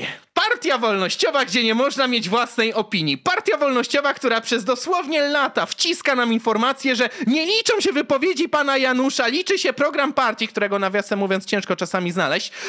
Nagle mówi, że nie można mieć swojej własnej opinii. Dosłownie ugrupowanie Konfederacja, które zostało zbudowane na idei tego, że łączy wiele środowisk, więc nie narzuca Wiele jednej opinii. linii partyjnej.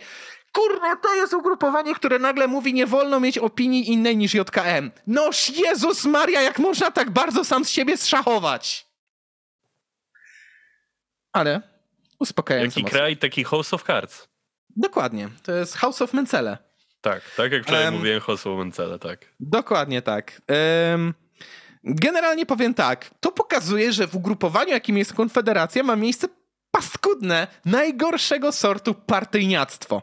Ponieważ okazuje się, że tak naprawdę z tak naprawdę, no, dla mnie niezrozumiałych powodów, ale dla JKM to jest prawdopodobnie walka o prawdę i tak dalej. Budowane są tak naprawdę dwa środowiska w ramach, no, ja już bym powiedział nawet ex-Korwina, bo Korwin się rozpada, najbardziej wartościowi członkowie od niego odchodzą. Korwin Najpierw mieliśmy odejście. Sośnierza, Kuleszy, em, czy czy chociażby właśnie Dziambora, a teraz mamy odejście Grabarczyka, którego wręcz wykopano już z partii, co pokazuje, że tak naprawdę jest tam jakaś procedura cementowania władzy i najwyraźniej jest ona tworzona przez nikogo innego, jak naszego drugiego toruńskiego ekonomistę, Mencena, który to okazuje się być no po prostu takim surowym, żeby wręcz nie powiedzieć, że no, jak tutaj to było określone, partykularnym a politykiem, który ma za Zanik nic jakieś tam ideały. no.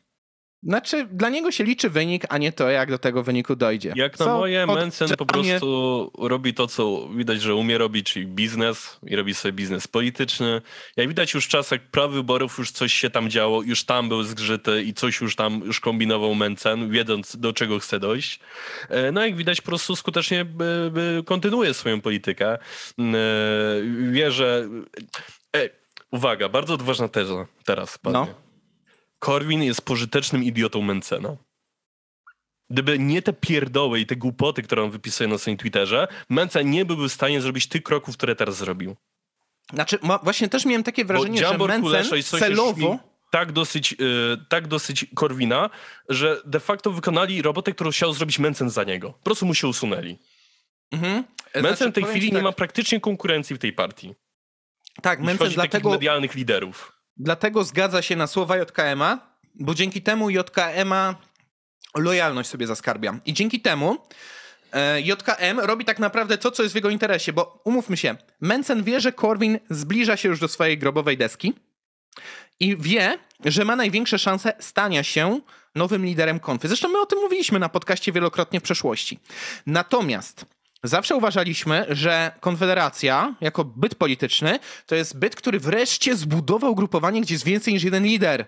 Co Tak. oznacza, że jest mniejsza może... Mm, że tak powiem, spójność wewnętrzna w zasadzie, że czasem będzie dochodzić do jakichś konfliktów, ale z drugiej strony ma ta partia tak wiele twarzy, że zwiększa się jej drastycznie rozpoznawalność medialna i maksymalizuje się też jej efektywność polityczna przez ściąganie naprawdę różnych czasami od siebie środowisk do jednego worka. I to się chyba Mencenowi nie podobało, bo on pragnie władzy dyktatorskiej w tej partii. Zresztą słyszy się teraz, że w ramach tej partii tworzone jest teraz, re, znaczy rekonstruuje się prezydium, gdzie są praktycznie same no-name'y, ale posłuszne właśnie Mencenowi i póki co jeszcze JKM-owi.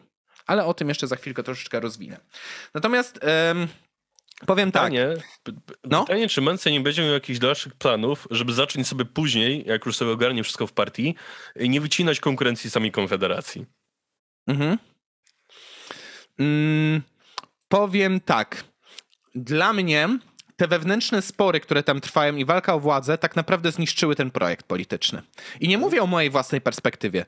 Popatrzcie, popatrzcie na sondaże. Od Tak, kiedy tak. wybuchła wojna na Ukrainie, kiedy konfa przyjęła, znaczy inaczej przyjęła, kiedy JKM przyjął tę zjebaną narrację o tym, że o, Ukraina to są straszni propagandziści. Oczywiście każdy używa propagandy w czasach wojennych. Ja pierdzielę, naprawdę, o co jest ten cały szok.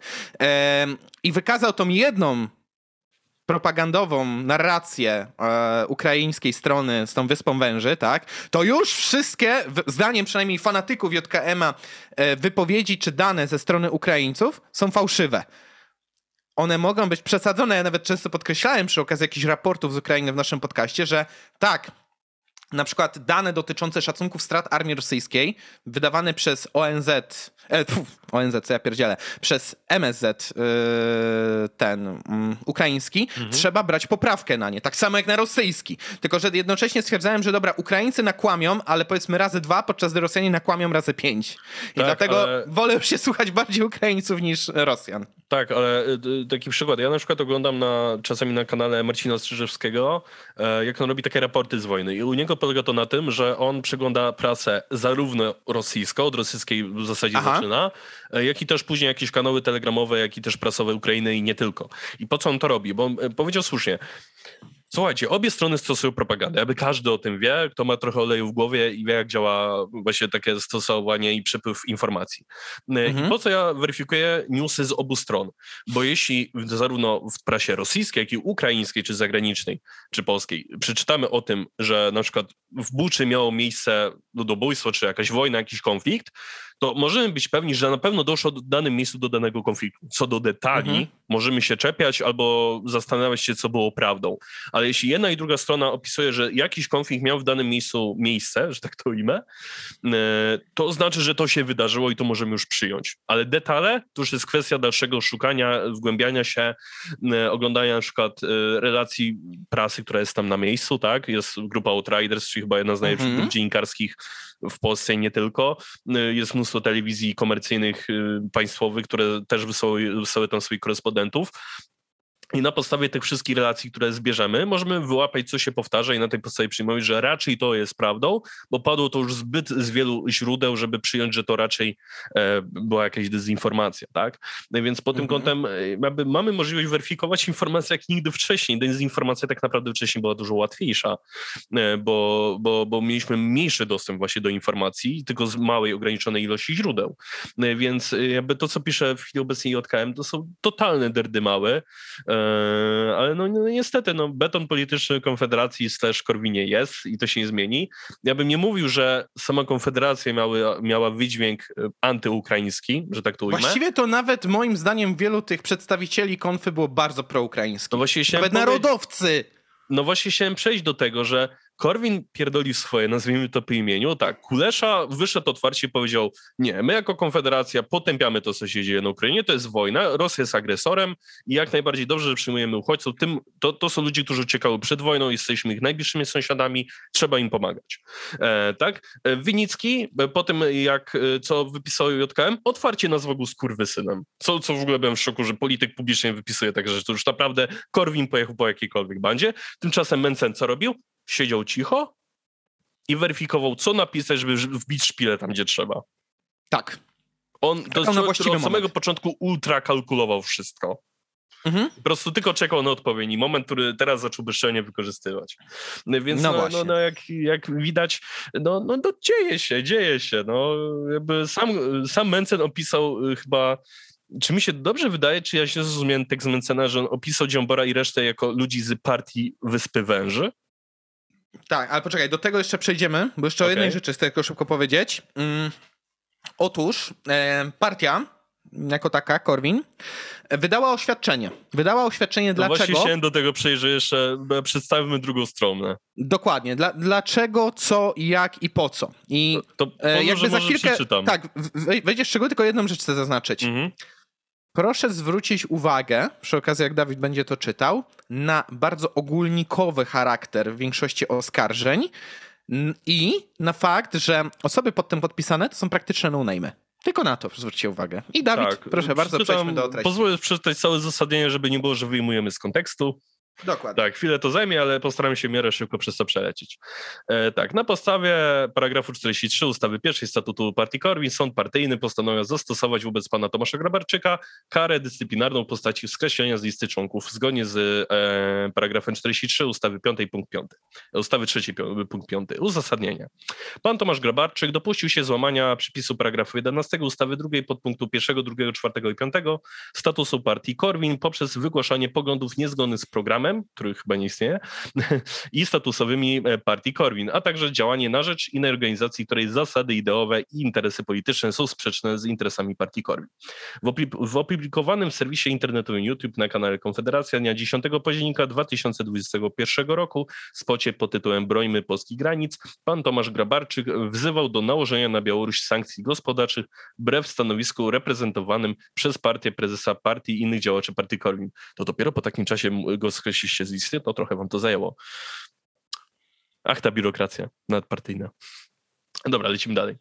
E, dnia 21 marca 2022 roku Tomasz Grabarczyk udzielił mediom narodowym wywiadu, który został opublikowany jako transmisja na żywo tego samego dnia na kanale Media Narodowe w serwisie internetowym YouTube pod tytułem Rzecznik Konfederacji o rozłamie w partii Korwin, uchodźcach wojennych i słabych sondażach, gdzie poparł świadczenia socjalne dla Ukraińców. Trzeba wobec tego przypomnieć, że nie ma to nic wspólnego z programem partii Korwin ani partii Konfederacja, w którym wyraźnie stwierdzono, że wszelkie przywileje socjalne należy docelowo zlikwidować, rozbudowywanie ich jest sprzeczne z tym celem i wspieranie dążeń partii lewicowych do stworzenia z Polski państwa socjalistycznego.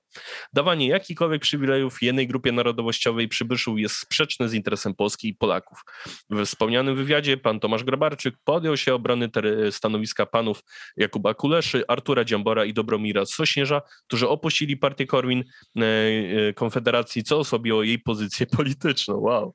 Pan Tomasz Grabarczyk stwierdził, że decyzja o stworzeniu Na czwartej odnogi w Konfederacji, e, czyli ugrupowania wolnościowego, ale już stricte skupionego na gospodarce, które nie stosuje tego rodzaju form wypowiedzi, jakie stosuje pan prezes Janusz Korwin-Mikke, jest decyzją dobrą dla całej Konfederacji.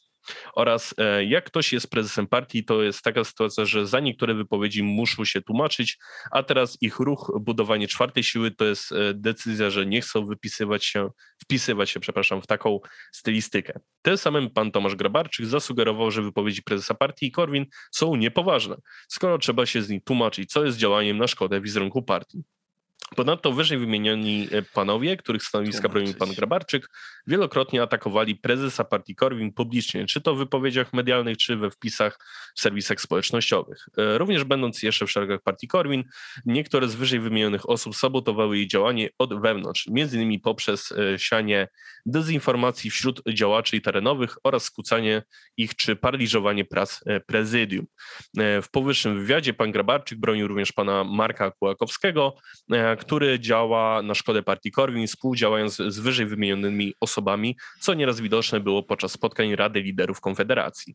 Również dopuszczał się licznych zniewag wobec prezesa partii czy innych liderów partii. Jak wyżej wskazano, pan Grabarczyk notorycznie działał wbrew interesowi partii Korwin, prezentując w swoich publicznych wystąpieniach stanowiska sprzeczne z programem partii oraz ze stanowiskiem jej działaczy i liderów. Wyżej opisane czyny wyczerpują przesłanki do e, ustania członkostwa, członkostwa partii wskazanych w paragrafie 9 ustawa pierwsza, punkt 3 i 4 statusu partii Korwin oraz złamaniem przesłanek warunkujących członkowstwo w partii wskazanych ble, ble, ble, tam paragrafie tak dalej, już nie będę tego czytał. E, okolicznością łagodzącą nie jest fakt, iż pan Grabarczyk pełni funkcję dyrektora Biura Prasowego Konfederacji, ponieważ we wszystkich wyżej wymienionych wystąpieniach publicznych występował on jako działacz partii Korwin, ją reprezentował z urzędu i z nią jest kojarzony. Ponadto interes partii Korwin, jej program stoi wyżej niż stanowisko Konfederacji, co powinno być oczywiste oczywiste, zwłaszcza dla tak doświadczonego członka partii pełniącego tak odpowiedzialną funkcję. E, można wskazać również szereg innych wypowiedzi wpisu pana Grabarczyka, gdzie prezentują stanowisko sprzeczne z celami zasadami ideowymi, programem lub interesem partii. Jak wyżej wskazano, pan Grabarczyk notorycznie działał wbrew interesowi partii Korwin, prezentując w swoich publicznych wystąpieniach stanowiska sprzeczne z programem partii oraz ze stanowiskiem jej działaczy, liderów. Jest to spełnienie przesłanek do e, ustania członkostwa w partii wskazanych w, w określonych paragrafach statutu partii Korwin oraz złamanie przesłanek warunkujących członkostwo w partii wskazanych w określonych paragrafach.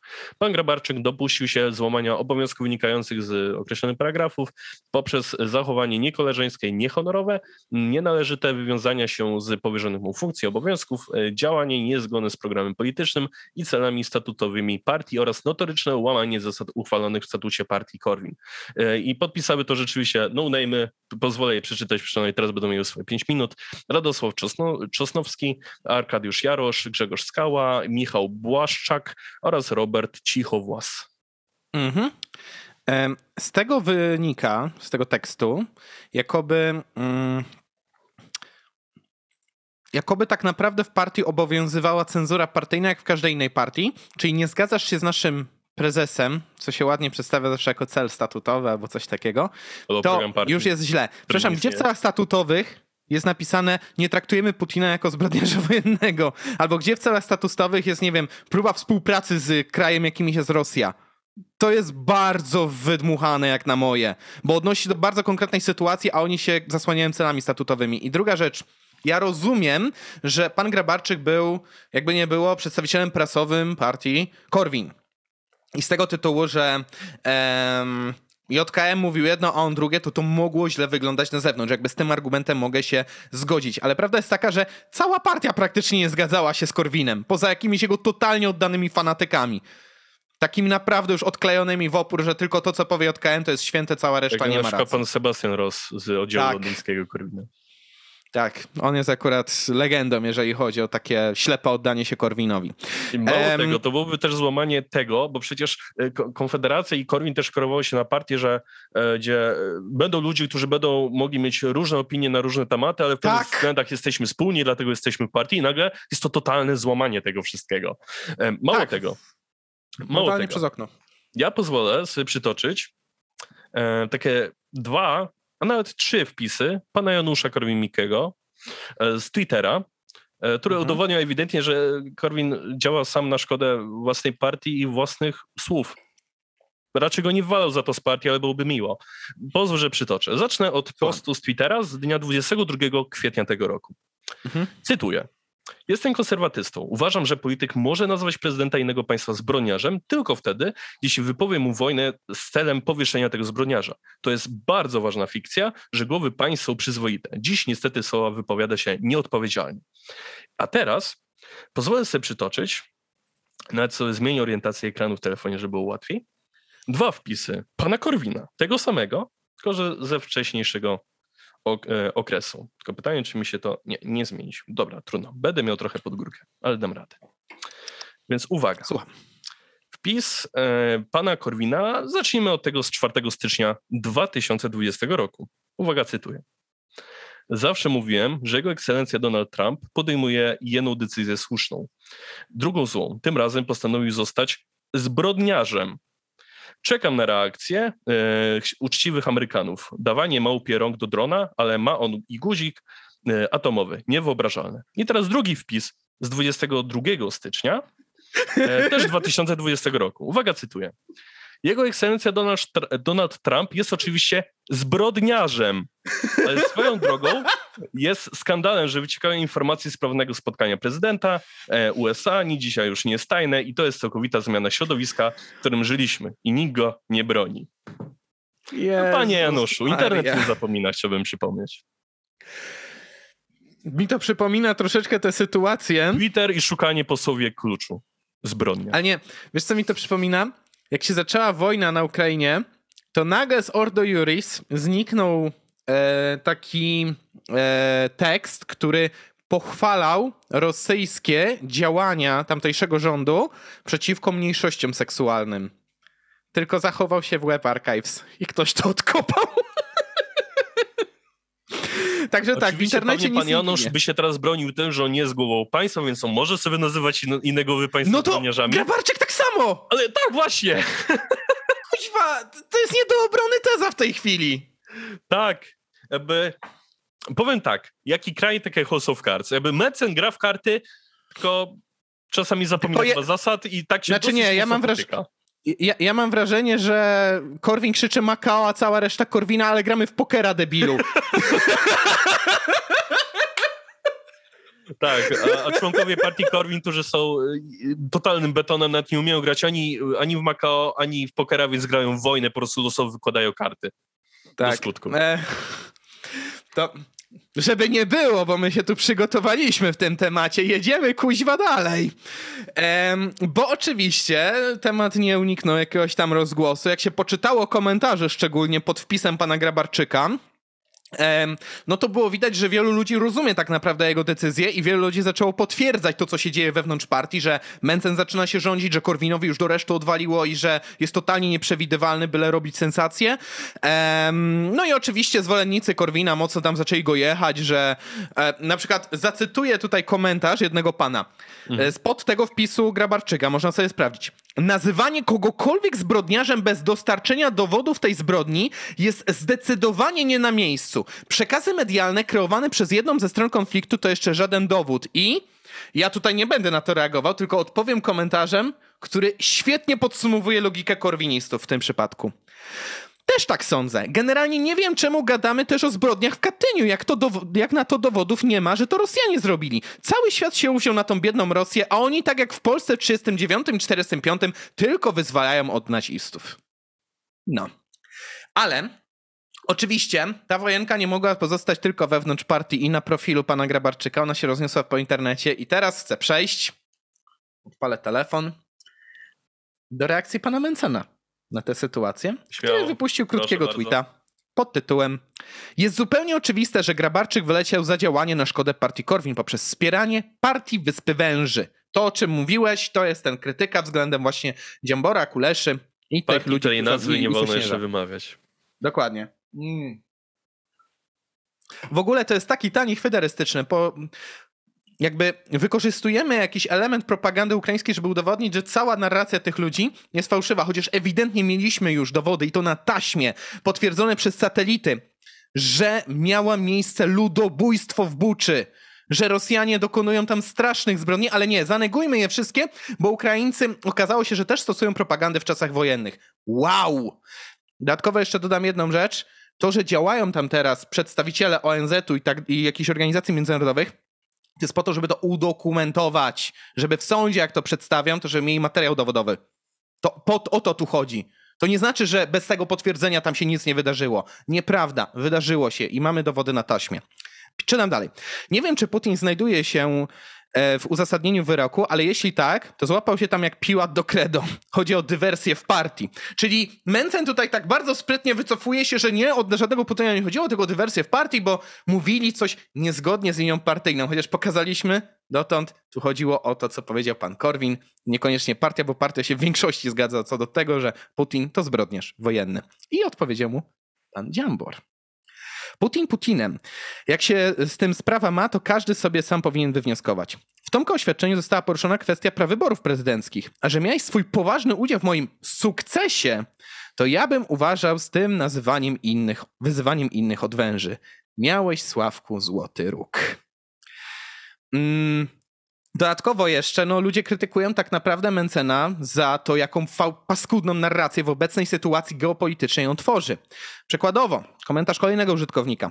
Partii Wyspy Węży, czyli rozumiem, że uzdurał sobie pan, że Ukraińcy są naszymi wrogami i nie są warci zaufania, bo oni raz podali nieprawdę, ale tendencyjność pana króla w czytaniu przekazu rosyjskiego, nawiasem dodam to tego cytowanie Russia Today, jest po złoto, jest jak najbardziej słuszna, to wy jesteście skrajnie głupi. Mm, I, i, i. Obrona tych słów to jest tam, że no, ale interes ukraiński nie zgadza się z polskim. W przypadku tej wojny się zgadza.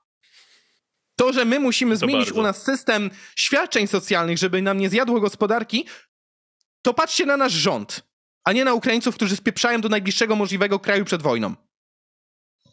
Um, no i za, za, zaczęli ludzie zadawać też pytania. Panie Sławku, czy w partii Korwin można powiedzieć coś złego na Putina? Um, no i cóż. Ja bym zapytał, no i... gdzie jest program partii. I powiem tak, i tu jest jeszcze taki jeden komentarz, który chcę przetoczyć w kontekście pewnej statystyki. Kiedy, kiedyś byłeś uznawany za jednego z najnormalniejszych konfiarzy, ale sobie zjebałeś wizerunek w ciągu jednego dnia. Brawa, ruska onuco. Prawda jest taka, że tak, przekaz JKM-a i odcinanie się od ewidentnego kontekstu tego, że ludzie nie zgadzają się z Januszem Korwin-Mikke, z partii Korwin, w temacie, jakim jest zbrodnie wojenne Rosji na terenie obecnej Ukrainy e, spowodowało, że Konfederacji załamało się poparcie. E, momencik, teraz sobie tylko wejdę na stronę jedną. O, tutaj. Daj mi dosłownie sekundę, Dawid. Pewnie, spokojnie. Jak sobie przejrzeć średnie wartości poparcia ugrupowań partyjnych w ostatnich miesiącach, Konfederacja swój pik miała w styczniu tego roku. Średnia z tam x sondaży wyniosła nich 8,8%. I były już Były nawet takie sondaże, sondaże. które dawały Konfederacji ponad 10% momentami. 10-11, dokładnie. To była partia naprawdę mająca ogromny potencjał rozwojowy. W lutym 8-4, ale to jest takie mini wahanie, ale właśnie na koniec lutego wybucha wojna. W marcu jest już 7,1%, teraz mamy 6,5% w kwietniu, a w maju spodziewam się, że to będzie spadać dalej. Są już sondaże, które w ogóle nie dopuszczają Konfederacji do Sejmu, albo dają im co najwyżej 5%. Tak więc Popatrz pan, jakiś dziwny przypadek. Znowu wyjdzie, że Komin był na jedną kadencję i się nie utrzymał. Dokładnie. I tak naprawdę na własne życzenie. Rozpieprzył środowisko, które tak naprawdę znaczyło więcej niż on sam, które się zsumowało, które wy wygenerowało efekt synergetyczny.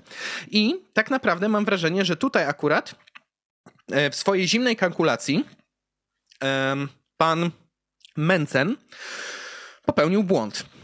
Ponieważ uważam, że on walczy o władzę w partii, która za chwilę nie będzie miała jakiegokolwiek znaczenia politycznego. Szczególnie jeżeli by wyleciała z Konfederacji. Korwin za chwilę kopnie w kalendarz. Mencen, ja nie mówię, on ma rozpoznawanie marketingowe. Ale ludzie nie zapomną mu tego, co on odwalił przy okazji i tych wewnętrznych utarć teraz w partii, i tego, jak bardzo bierny wobec wypowiedzi Korwina w czasie wojny był. To będzie mu wiecznie wypominane. To będzie gorsze niż piątka Mencena swego czasu. Zobaczymy. Można było jeszcze o koniem bronić. A jeżeli ludzie go będą śledzić za to, że śmieszkuje, to spoko. Ale politycznie moim zdaniem to jest totalnie nie do obrony i zawsze znajdzie się ktoś, kto mu to wyciągnie. No Więc tak, w ten czas sposób pokaże, już sobie no. sabotował. E, Jak dla mnie stworzył sobie po prostu tonę czarnego PR-u. No to na pewno. idę, jestem, jestem gotów za, założyć się o to, że to już jest człowiek, który jak kiedyś uważałem, że miałby szansę startować nawet w wyborach prezydenckich, już nie. Już nie. Aczkolwiek biznesowo on sobie poradzi. W To, to jestem przekonany akurat. No. Em, I tak naprawdę na ich stracie zyskuje PiS, no bo PiS w styczniu miał 30% poparcia, plus minus. Już ma 35 prawie. Średnio z x tam sondaży. Także no, gratulujemy Konfederacja. Gratulujemy. Ale Zawsze tak naprawdę nie powinienem interesów. krytykować. Tak, nie powinienem krytykować aż tak bardzo Konfederacji, co po prostu pewnych jej przedstawicieli. Konkretnie właśnie Mencena, który dla moich oczach totalnie teraz stracił. To jest człowiek bez honoru, bez krzty zaufania z mojej strony, bo to jest człowiek, który ewidentnie robi wszystko pod swój własny interes, a nie ze względu na jakieś ideały.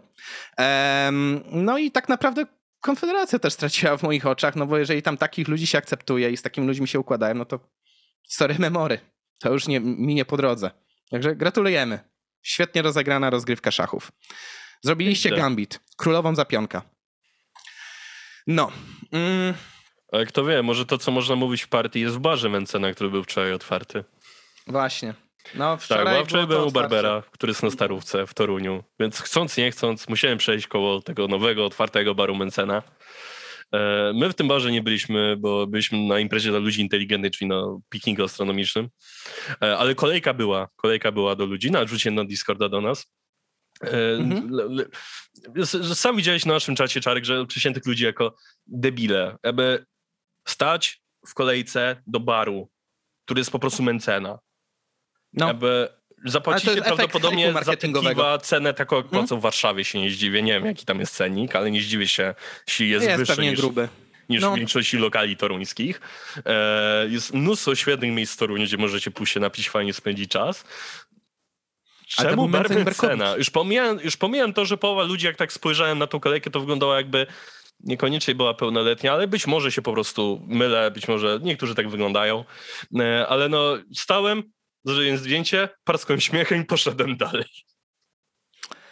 No. Mało tego, zastanawia mnie, ile w tym barze na otwarciu ludzi było tak naprawdę nie tyle z ulicy, co z kancelarii Mencena. Albo z lokalnych struktur Korwina. Tak, No. zastanawiam się, ile tam było tak naprawdę osób w środku właśnie z tych, z tych pokoleń i czy, czy ta kolejka tak naprawdę trochę sztucznie się nie utworzyła w ten sposób. Znaczy, ja zresztą w naszej tutaj paczce lokalnej w Toruniu mówiłem, że chętnie bym zobaczył po prostu, jak od środka ten bar wygląda. Ale tak za 2-3 miechy, jak już hype opadnie i zobaczyć wtedy, ile faktycznie ludzi tam regularnie przychodzi. O tak powiem. Może bym kiedyś przyszedł tak rzeczywiście rzucić okiem, jak to wygląda i się prezentuje. No właśnie. Ale zobaczę, no jak wyjdzie, że tam cena za piwo wynosi, nie wiem, powiedzmy 15 zł, to chyba by się nawet przychodzić nie Tak. będzie chciał, bo to będzie strata pieniędzy, czasu, czegokolwiek, honoru, Rikczu. godności, Dokładnie. wielu innych rzeczy. Tak więc, krótko rzecz ujmując, nikt tak sobie nie strze... Inaczej. Nikt tak dobrze nie sabotuje partii politycznych Korwina, jak sam Korwin. Najbardziej cenni tak naprawdę członkowie stopniowo odchodzą. Jestem jeszcze ciekaw, jak to dalej będzie mm, z jeszcze jedną osobą w tej partii, czyli z Berkowiczem, który dla mnie byłby takim pretendentem do tronu Korwina obok Mencena. Czy Mencen nie będzie chciał go w jakiś sposób wygryzać? Na Ale razie... ja się nie dziwię, ja się nie zdziwię jeśli, jeśli Mencen sobie zrobi z, z, Berkowicza swojego pionka, tak jak Korwin zrobił. papeta takiego. Mhm. Znaczy, to jest jedna opcja, a druga. Bo ja się nie zdziwię, jeśli Mencen, nawet jak odejdzie Korwin, umrze cokolwiek, Mhm. mimo wszystko nie wejdzie głębiej w politykę, czyli nie pójdzie na żadne stanowisko, tylko Aha. właśnie będzie takim Kaczyńskim, w cudzysłowiu, y, Mhm. Konfederacji, czy tam Korwina, który Y, właśnie taki będzie sobie wykorzystywał innych Mhm. ludzi, którzy już są w Sejmie, już są politykami, już tam byli na jakichś stanowiskach i sobie z nich zrobi swoje kukełki, z którymi będzie pociągał Sensowne członkami spostrzeżenie. Tak, tak. Tak. za ma, ma, ma to jakoś tam pokrycie, no bo wtedy, umówmy się, Mencen nie musiałby aż tak bardzo się e, pilnować i dalej tak brudno rozgrywać swoich przeciwników politycznych. Tak więc dzieci, nie bawcie się w politykę, bo to jest jak z narkotykami, zmiecie was z planszy. No cóż, to był nasz mini rant na ostatnie wydarzenia w Konfederacji, na bardzo niesprawiedliwe potraktowanie pana Grabarczyka i ewidentne skurwysyństwo, bo ja to nazywam po imieniu, e, ze strony pana Mencena i pana Korwina, którzy tak naprawdę walczą o władzę, a nie o jakieś tam ideały, bo nie umieli tego nawet porządnie uzasadnić i są krytykowani tak naprawdę przez większość jakichś tak, nie wiem, spokojnie myślących ludzi, którzy patrzą na to z dystansu, mm, a nie Korwin Król i Hulaj Dusza Piekła nie ma. Jednakże, żeby nie było, że to było jedyne fopa polityczne, to pozwól, że przytoczę jeszcze jedną informację, tym razem z drugiej strony barykady sporu politycznego. Bowiem Lewica Mhm. zaproponowała, dosłownie też tam w czwartek albo w piątek, swój pakiet antyinflacyjny. I ja jako ekonomista, jakżem to przeczytał, to się przeżegnałem, chociaż nie wierzę. Bo, bo, bo to, to było nie do wiary, więc ja musiałem, ja już stwierdziłem, dobra, nie zdecyduję, czy Bóg jest, czego nie ma, ale jakaś boska interwencja by się przydała. Bowiem w ramach, podkreślam, pakietu antyinflacyjnego, a jak uczy nauka ekonomii, trzeba przeciwko inflacji stosować restriktywną politykę fiskalną i monetarną, ograniczać opodatkowanie, ograniczać dodruk pieniądza i tworzenie pieniądza szeroko rozumiane. Trzeba podnosić stopy procentowe. Ci niczym Piotruś Pan wracający z krainy wiecznej młodości stwierdzają, że pierwszym punktem programu antyinflacyjnego, ja to nie mogę podkreślić bardziej, jest 12% podwyżka dla emerytów i rencistów. Druga waloryzacja wysokości świadczeń we wrześniu 2022. Jak to ma ograniczać inflację? Wrzuć więcej socjału, gospodarka wytrzyma. W sensie, ja rozumiem, dlaczego oni to zrobili. Największą grupą wyborczą w naszym kraju stają się emeryci. Głównie dlatego, że młodzi są bierni politycznie i emerytów łatwo jest kupić, dając im trochę pieniędzy w ciągu roku. W związku z tym zrobili to nie, żeby ratować Polskę przed inflacją, tylko po to, żeby zdobyć poparcie. Bo na punkcie, na poziomie ekonomii to jest nie do obrony. Rewaloryzację można odbębniać dopiero jak wyjdziemy z inflacji, bo inaczej ta rewaloryzacja spowoduje tylko napędzenie się spirali inflacyjnej i za chwilę te pieniądze i tak będą gówno warte. To raz. Dwa. Obniżenie rat kredytów hipotecznych do poziomu z 1 grudnia 2019. To mi śmierdzi. I już wyjaśniam czemu. Ja wspominałem, że jeżeli wprowadzamy politykę bardziej restriktywną, monetarną, to należałoby przygotować banki do tego i ogłosić, że będziemy zamrażać raty kredytów hipotecznych tymczasowo. I na przykład w ramach tego państwo zobligowuje się, nie wiem, albo tym bankom wypłacić rekompensatę, albo jak tylko opanują inflację, po prostu odmrozić opodatkowanie kredytu. Znaczy, no, To po prostu no, wartość, wartość tych rat kredytów hipotecznych, Mhm. tak? Ja rozumiem, dlaczego to by miało być zrobione, tylko mi tu bardzo śmierdzi jedno. Działanie prawa wstecz. obniżamy do wartości z 19 roku, gdzie już teraz banki mają coraz większą problem z utrzymaniem płynności finansowej. Ja nie mówię, że już jest katastrofa na rynku bankowym, ale nie możemy przyspieszać sytuacji, w której banki miałyby utracić płynność, bo powtórzymy sobie dosłownie sytuację z 2008 roku, kiedy to właśnie utrata płynności przez duże banki amerykańskie spowodowała rozlanie się kryzysu po dużych gospodarkach na świecie. Oczywiście u nas może by to się nie rozlało na skalę światową, ale, ale naszą gospodarkę rozlało. by to bardzo zabolało. I trzeci punkt. Dajesz. 20% podwyżki w budżetówce. No to KO robiło, proponowało to samo. Dlaczego? Bo wiedzą, że są tam grupy, które są bardzo rozczarowane pisem, tacy tak, jak tak. na przykład nauczyciele, nauczyciele medycy, sanitariusze, tak, wszyscy, co pracują w jakimś tam przynajmniej stopniu na garnuszku państwa. E, tylko pamiętajmy, że w Polsce jest na przykład pół miliona urzędników. Oni też by dostali te podwyżki. I dodatkowo podwyżki w okresach inflacyjnych. Przecież to jest zwiększanie generacji pieniądza. Panie drogi. Nie tędy droga. Naprawdę. Ech, powiem tak. To jest niestety przykład tego, że mm, partia Lewica to jest partia, która po pierwsze ewidentnie nie próbuje zwalczać inflacji, tylko wygrać sobie kolejne wybory. To nie jest program antyinflacyjny, to jest program prowyborczy. To po pierwsze. A po drugie, mm, a po drugie, nie wiem, czy w lewicy jest aż tak duża ignorancja kwestii ekonomicznych, czy to może już Polacy tak bardzo nie ogarniają ekonomii, że byliby gotowi taki program kupić. Tak czy siak, jak ja sobie to czytałem, to powiem jedno. Lewica desperacko próbuje zdobyć poparcie wśród ludzi, którzy są zniechęceni tak naprawdę ich pomysłami, ja bym powiedział takimi społeczno-socjalnymi takimi bardziej takimi nie ekonomicznymi, tylko takimi skupionymi na ludziach. Bo prawda jest taka, że w kraju, który wciąż jest mocno wierzący, przynajmniej jak na skalę Europy, kraju, który jest mocno tradycjonalistyczny, przepychanie takich nowatorskich rozwiązań z zachodu i budowanie takiej socjaldemokracji na wzór zachodni, to nie uchodzi. U nas ta socjaldemokracja budowana na przykład przez PiS musi być dużo bardziej kościółkowa, tradycjonalistyczna, konserwatywna w tym takim... Polsko-jasełkowa, tego słowa nazwijmy to po imieniu. Można tak to nazwać, dokładnie. Lewica nie zauważa, gdzie leży ich problem, jak dla mnie. I tworzą programy na zasadzie przekupstwa ludzi, ale tak. ludzie nie zignorują waszego programu społecznego przez to, że wprowadzacie im jakieś tam dopłaty. Niewielka znaczy... część może, ale to nie spowoduje, że wygracie wybory, jak na moje. Co? Ja mam wrażenie, bo KO robi coś podobnego, tam Tusk też zapowiada 20% więcej dla nauczycieli. Mhm. E, ja mam wrażenie, że ta opozycja to tak sobie siedzi i stwierdza, no PiS wygrało, bo daje 500+. Plus. To my też dajemy socjal, to też wygramy. I to da W ogóle bez pomyślenia wygra. o kontekście. Tak, tak, tak. Także no cóż, lewica go na lewica, konfa go na konfa.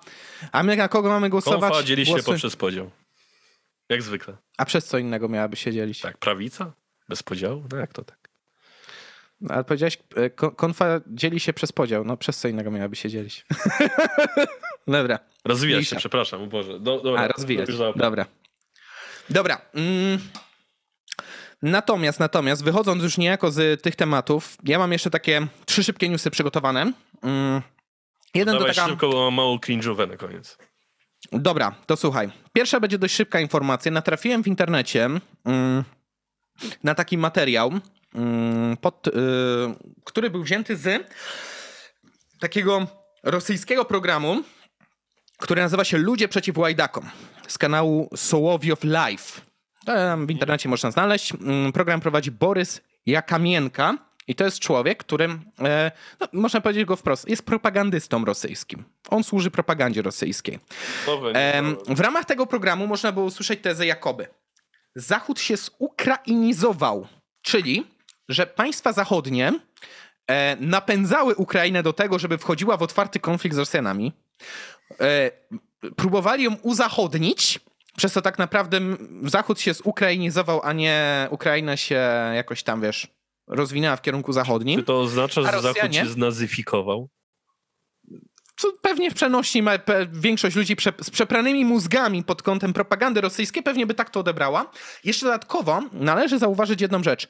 Ten facet określał y, Rosję jako ostoję cywilizacji, która niesie pozytywne takie zmiany na społeczności międzynarodowej.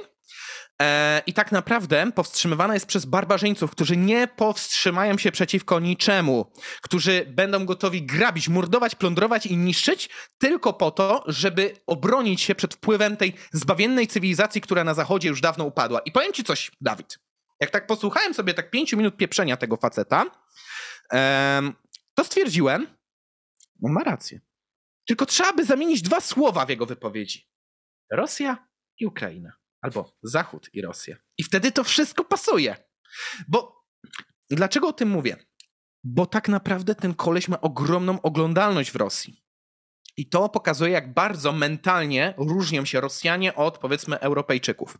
Ponieważ Rosjanie przez lata byli pompowani propagandą antyzachodnią, idealizowaniem własnego narodu i mieli tuszowane pewne sprawy, żeby tam za bardzo się nie niosły. Zresztą paru dziennikarzy zginęło przez to, że za bardzo próbowali ujawnić to, co Putin zakulisowo odwala. W związku z tym tacy panowie jak pan Borys e, mają ogromny posłuch w tym społeczeństwie i to pokazuje, jak ogromnym wyzwaniem jest przebudowanie mentalności Rosjan.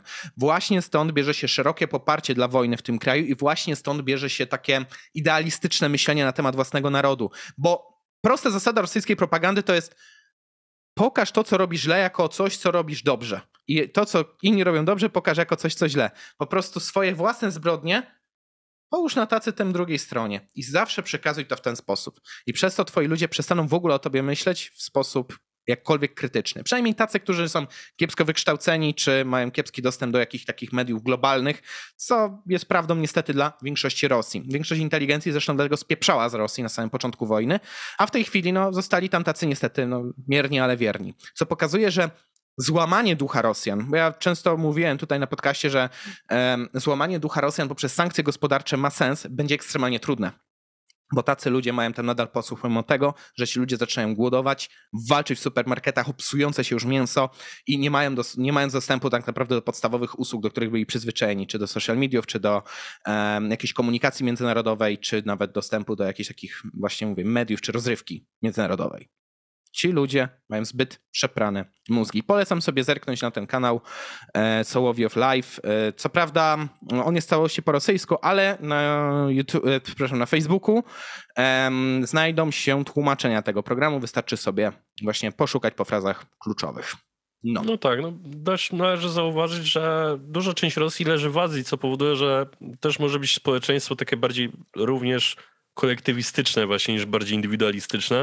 Wiesz, co, co powoduje, teorii... że wiesz, Rosja mhm. jest dobra, to my dla państwa chcemy dobrze, więc tak, tak, tak, tak, tak, da, da. Wiesz, właśnie niedawno miała miejsce premiera materiału o cywilizacjach według Konecznego na Wojnie mm. Idei, którą ja przygotowywałem. Zauważę jedno. Rosja pochodzi z innego kręgu cywilizacyjnego niż Europa. No to tak, to jest właśnie cywilizacja wykreowana na stepach mongolskich gdzieś w średniowieczu, e, która to właśnie rządzi się prawem władcy, bym powiedział. Tam władca jest centralną i najważniejszą postacią, która ma robić wszystko, żeby narodowi było dobrze. I mają w dupie moralność takiego przywódcy. On może kłamać, on może manipulować, nieważne. Ważne, że robi to z myślą o swoim plemieniu. Wszyscy mają być posłuszni władcy. Tak to działało w Mongolii w średniowieczu, tak to działa i teraz w Rosji. No. Dokładnie. Dobra. Wspomniałem też o temacie związanym z um, problemami generacyjnymi, um, bo natrafiłem na bardzo ciekawy artykuł na Business Insiderze, który, mhm. którego nagłówek brzmi tak. Generacja Z jest najbardziej samotnym pokoleniem i to wina ich rodziców. Jak to jest uzasadniane w ramach artykułu? Pokolenie Z jest imponujące pod każdym względem. Mają więcej lat formalnej edukacji i niższy odsetek osób przedwcześnie kończących szkołę średnią w porównaniu do wszystkich wcześniejszych generacji. Częściej unikają zażywania narkotyków i rzadziej zachodzą w ciąży. Są świadomymi konsumentami informacji i bistrymi użytkownikami technologii. Ulegają też w mniejszym stopniu dezinformacji i teoriom spiskowym. Jednak mimo tych wszystkich cech, wielu przedstawicieli generacji Z jest niewiarygodnie samotnych. Poczucie osamotnienia wśród pokolenia Z prawdopodobnie wynika z doświadczeń, jakie młodzi ludzie zdobyli w dzieciństwie. Na ten przykład tylko 38% Amerykanów należących do generacji Z twierdzi, że jako dzieci codziennie jadło posiłki z rodziną. Dzisiejsi młodzi dorośli znacznie częściej dorastają z jednym rodzicem w domu, a bardzo dużo energii i wysiłku poświęcają zajęciom pozalekcyjnym, które jednak nie są ukierunkowane na zabawę, a osiąganie sukcesów.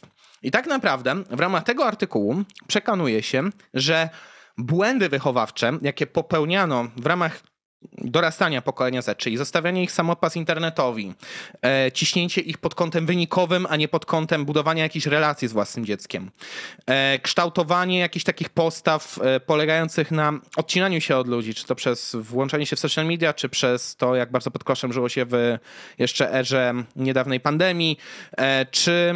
Mm, czy, czy, czy chociażby przez to, że no niestety, ale małżeństwa pokoleniów boomerów czy milenialsów były mniej trwałe niż mm, może niegdyś. W sensie um, duża ilość rozwodów, no obecnie na przykład w Polsce połowa małżeństw skończy się rozwodami, powoduje, że brakuje pozytywnych wzorców dzieciakom bo nie widzą się dość regularnie z, mat z, matką i ojcem, nie jedzą z nimi wspólnie posiłków, nie rozmawiają z nimi, powstaje bariera komunikacyjna i później, kiedy dochodzi do konfrontacji pomiędzy młodym człowiekiem a jego rodzicem, no to na przykład rodzic nie może zrozumieć, skąd się wzięły problemy psychiczne dziecka, przykładowo, e, i może przez to nazwać dziecko słabym, a dziecko czuje, że e, jak bardzo nieświadomy może być jego rodzic, jak bardzo nie ma sensu kontaktowanie się z nim. Dodatkowo, e, Dodatkowo, dodatkowo normą dla pokolenia Z stało się to, że oboje rodziców pracują.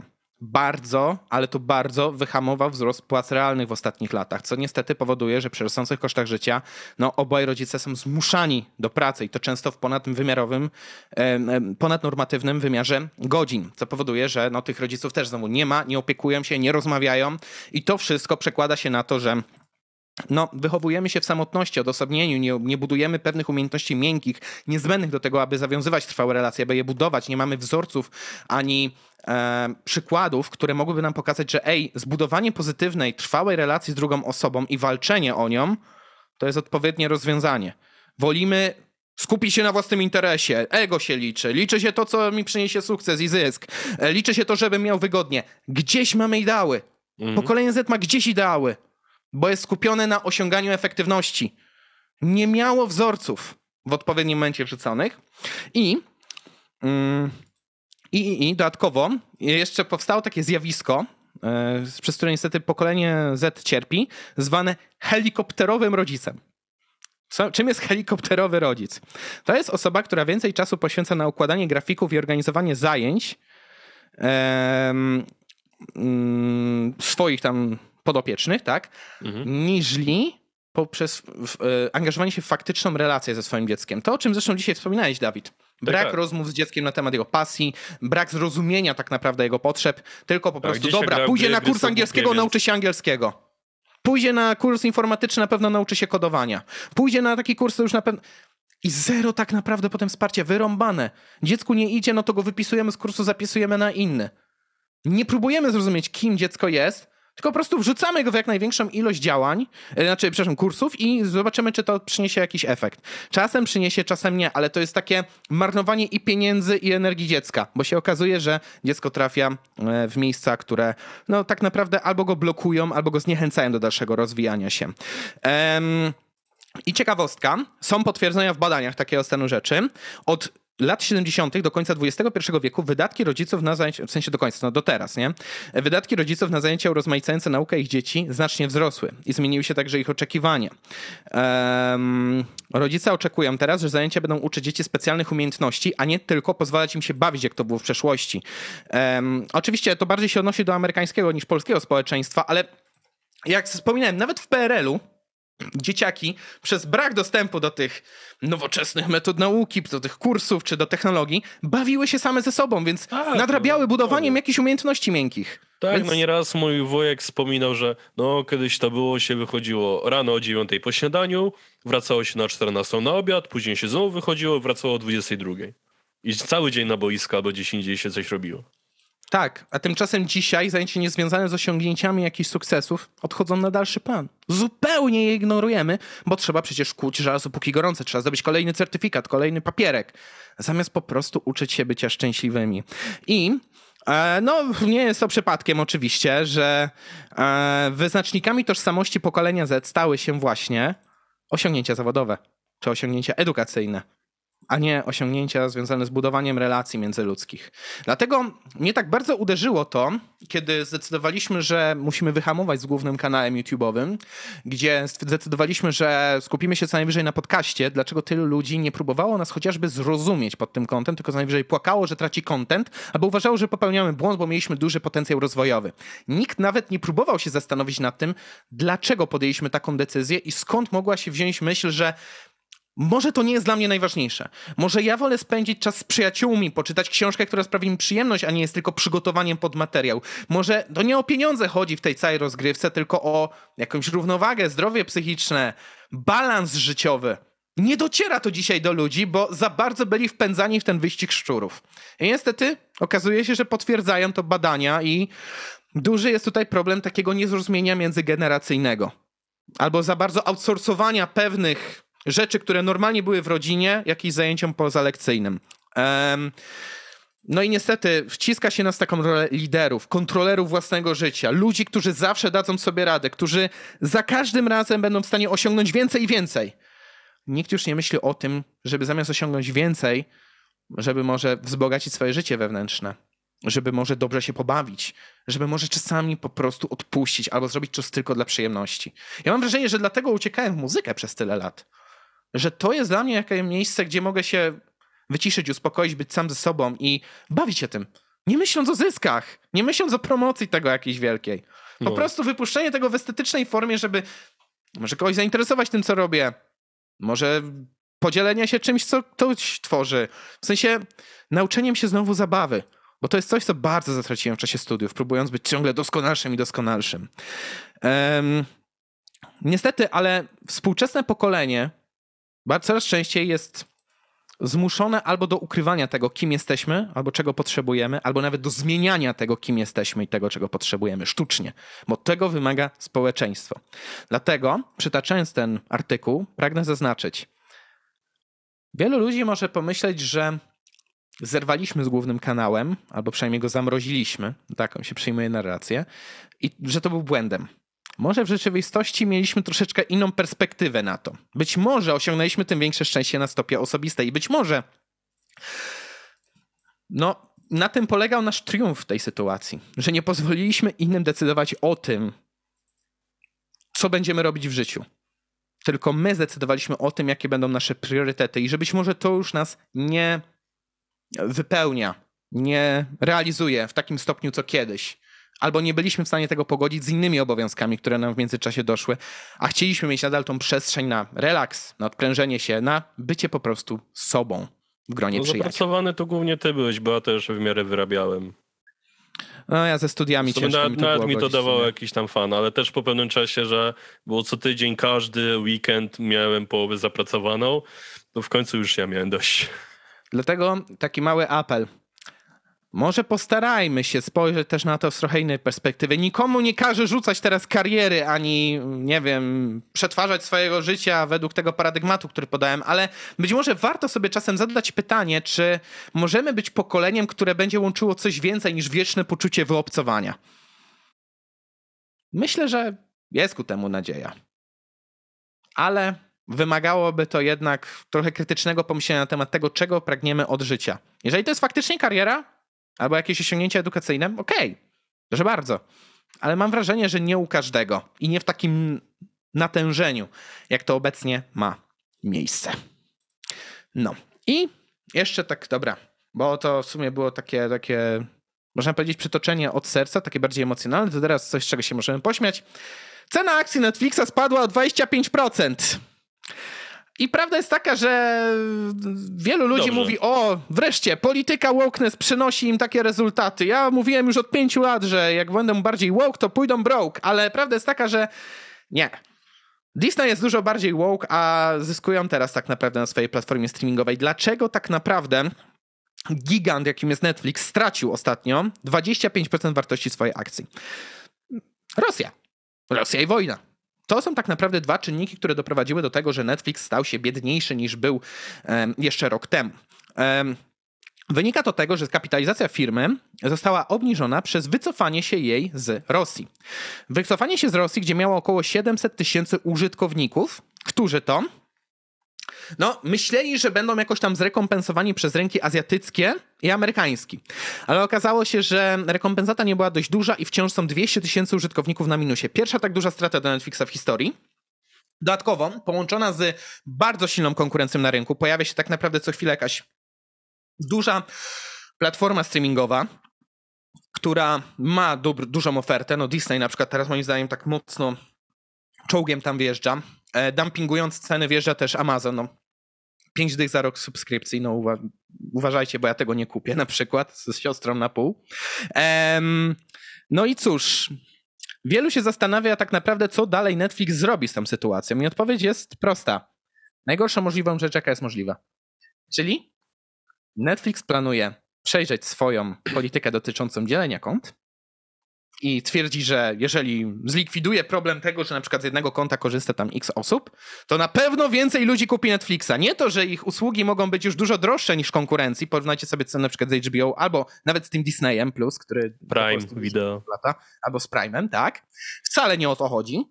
E, a druga rzecz, rozważają wprowadzenie takiego modelu, który w Ameryce właśnie Prime już wprowadził, że będziesz mógł płacić mniej za subskrypcję, ale będziesz oglądał reklamy.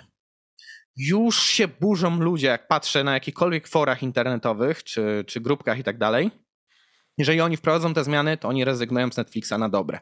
Jeżeli faktycznie w tym kierunku będzie szła dalsza ewolucja Netflixa, to mogą wytracić rynek, który jeszcze do niedawna kontrolowali jako hegemon. No i cóż, Oczywiście, no Netflix robi to celem uspokojenia akcjonariuszy i ratowania wartości spółki, która straciła przez ten jeden spadek około 40 miliardów dolarów kapitalizacji.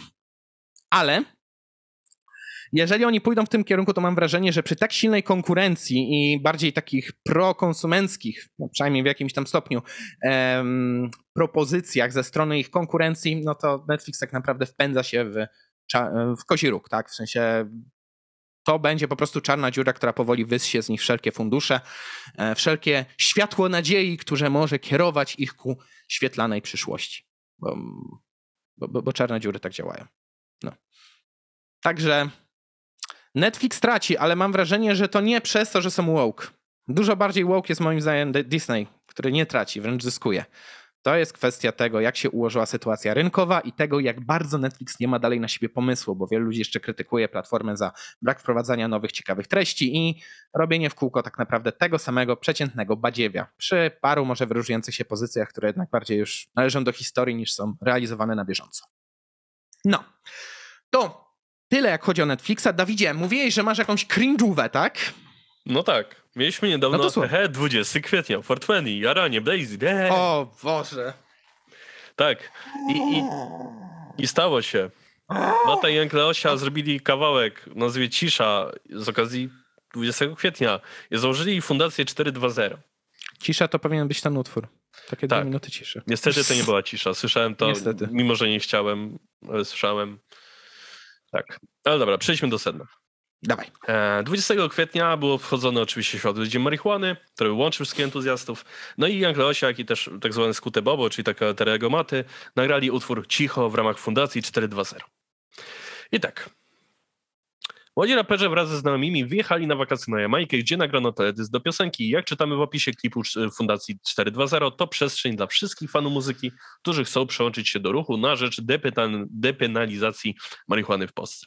Na stronie inicjatywy dodano, że muzycy chcą zmieniać przestarzałe stereotypy na temat konopi ich konsumentów. Tak, klip trafił na kanał SBM Label e, i tak.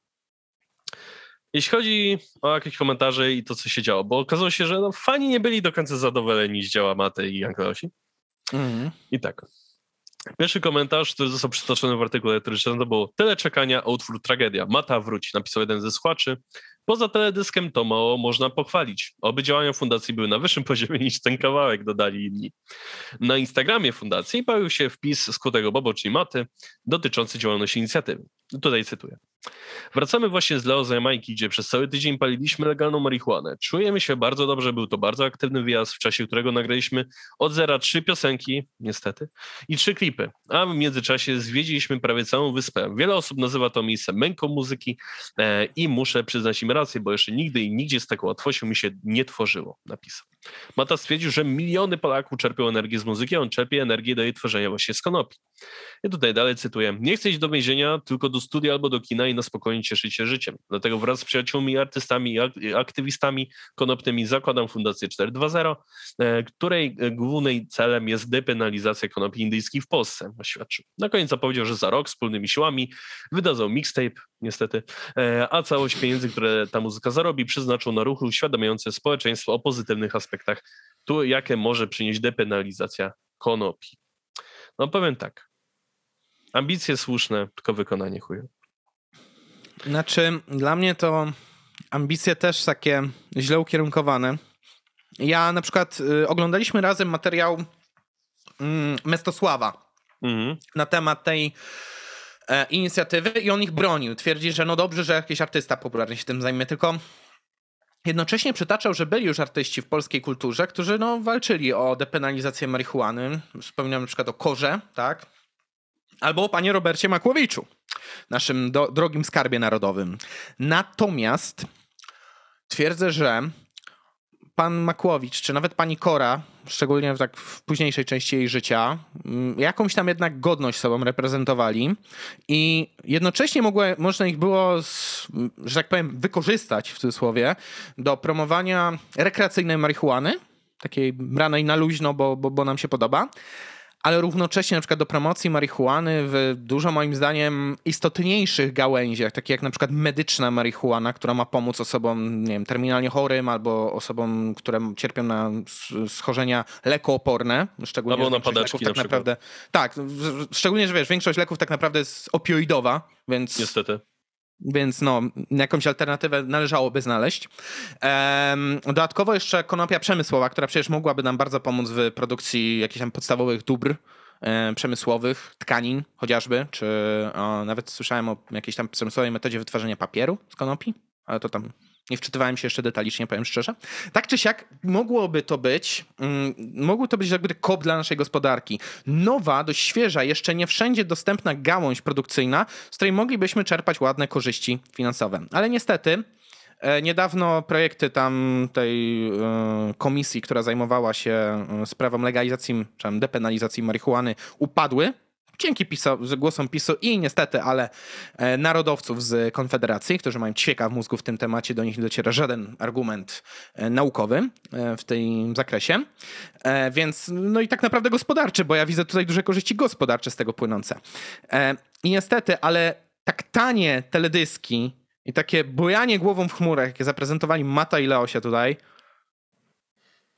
to nie pomoże przekonać ludzi, którzy są obecnie u władzy i którzy mogą mieć w tym zakresie ćwieka w mózgu, którzy nie rozumieją, dlaczego istnieją racjonalne, poważne powody ku promocji konsumpcji i wykorzystywania marihuany. Bo powiedzą, dwóch dzieciaków pojechało na Jamajkę, ućpało się i nagrało kijowe utwory, a potem promuje to w social mediach. Powiedzą, że tak. to jest tak. zniszczenie polskiej młodzieży.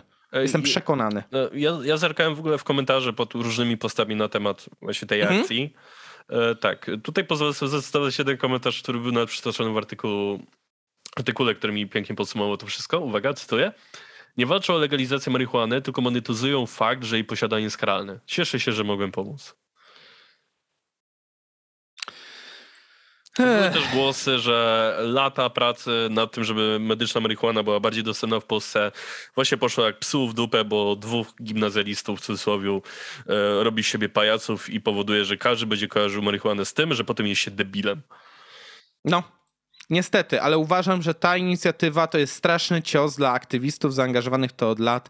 Nie zgadzam się z Mestosławem, że to pomoże w medialnym rozpoznawaniu problemu, który i tak już budował coraz większą znaczy, rozpoznawalność z roku zdania, na rok ostatnio. że nie musimy bardziej promować marihuany wśród młodych, bo młodzi są bardzo świadomi w jej temacie. Musimy uświadamiać bardziej pokolenie naszych dziadków, pokolenie naszych rodziców, a uważam, że dwójka tych ludzi raczej nie będzie działała tutaj na, na korzyść ani nad zerowo, tylko wręcz na niekorzyść uświadamiania tych. Jak, jak, jak Korwin dla Korwina. Tak, jak Korwin dla Korwina, dokładnie. Pięknie się wszystko łączy. Puk Nemezis te sprawy. Dokładnie.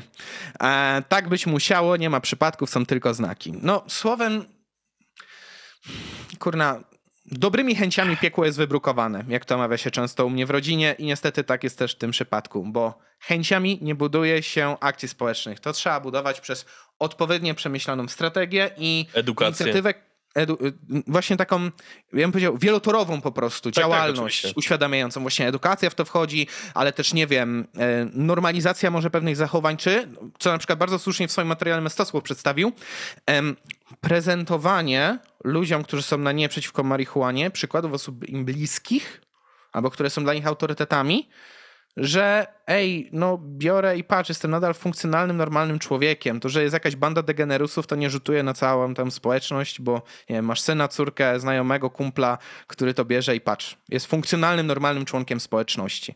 I gdzie tutaj widzisz problem? Tak więc... No cóż, jakby mało popełnili zbrodni wojennych na polskiej muzyce, to jeszcze muszą niszczyć taki obszar aktywizmu, na którym pracowały przecież setki ludzi przez ostatnie wiele lat. No ale cóż, Niestety. To cóż, może Ale tak cóż. absolutnie na koniec. E, słyszeliśmy wielokrotnie o absurdach alertu, alertów RCB, ale dzisiaj alert RCB przeszedł samego siebie, dostałem właśnie SMS-a. Pozwólcie, Ja że też. przeczytam. 25 kwietnia w Kujawsko-Pomorskim nastąpi zmiana standardu nadawania, nadawania TV naziemnej. Sprawdź, czy twój telewizor działa w nowym systemie. O Boże. znaczy, Naprawdę. Szczerze? szczerze, rozumiem dlaczego tak wykorzystano w tym celu. Starsi ludzie, żeby na pewno do wszystkich dotarło, bo potem będzie zdziwko, żeby nie było, wiesz, Ale już trąbią w TVN TV. i w innych mediach o tym już od tygodnia, bo jak byłem na święta, to w kółko o tym słyszałem. Ale pamiętaj, w Polsce staruszkowie to jest główna grupa wyborcza. Oni się trzeba zatroszczyć nawet aż za bardzo. To A że jest młodzi nas wyśmieją, to mniejsza. grupa, która korzysta z TV naziemnej bez bezpłatnie. Też prawda. Mój dziadek, No ma, i ale moi rodzice nie na przykład. Nie należy ich denerwować, bo oni potem nam dają głosy za to, że daliśmy im jakiś marny pieniądz, który i tak inflacjonuje. I tym pozytywnym jakże akcentem kończymy dzisiejsze wydanie podcastu. Pięknie wszystkim dziękujemy za wysłuchanie. Przypominamy, że można nam zadawać pytania do kolejnych edycji podcastu na wyobraźcie.sobie.gmail.com. Ponadto patroni naszego kanału dostają możliwość wtrącenia się poza kolejką, do zadawania pytań, na które odpowiemy w pierwszej kolejności. Staramy się możliwie mocno rozwijać przy odpowiadaniu na te pytania. Dodatkowo e, przypominam także, że można nas wysłuchać na wszelkich możliwych dostępnych platformach streamingowych, a przez wszystkie możliwe dostępne, oczywiście chodzi mi tylko o te, które są w opisie kanału e, i materiału. No i cóż, czy jeszcze warto coś dodać? Szanowni Państwo, majóweczka się zbliża wielkimi kropkami. Mam nadzieję, że tak jak i my będziecie się dobrze w niej czasie bawić, że odpoczniecie, że być może Wasz umysł zostanie troszeczkę zresetowany, być może będzie to okres przemyśleń, a być może napychania się kiełbachą i piwkiem od pana Makłowicza, które niedawno się pojawiło, które nawiasem mówiąc bardzo polecamy. No i Tak, cóż, bo jest, to miejmy nie jest nadzieję, reklama, niestety nikt nam za to nie płaci, ale te piwo, proces jest git. nie jest jakieś wybitnie zajebiste, ale jest po prostu dobre. Na, na różne okazje, takie standardowe. Tak. E, no i cóż, szanowni moi drodzy, jeszcze raz pięknie dziękujemy za wysłuchanie. Słonecznej majówki wszystkim życzymy i słyszymy się jak zwykle za tydzień. Dziękujemy jeszcze raz i do następnego. Do usłyszenia i do zobaczenia w nowej fryzurze już. na razie, trzymajcie się. Cześć. Siema.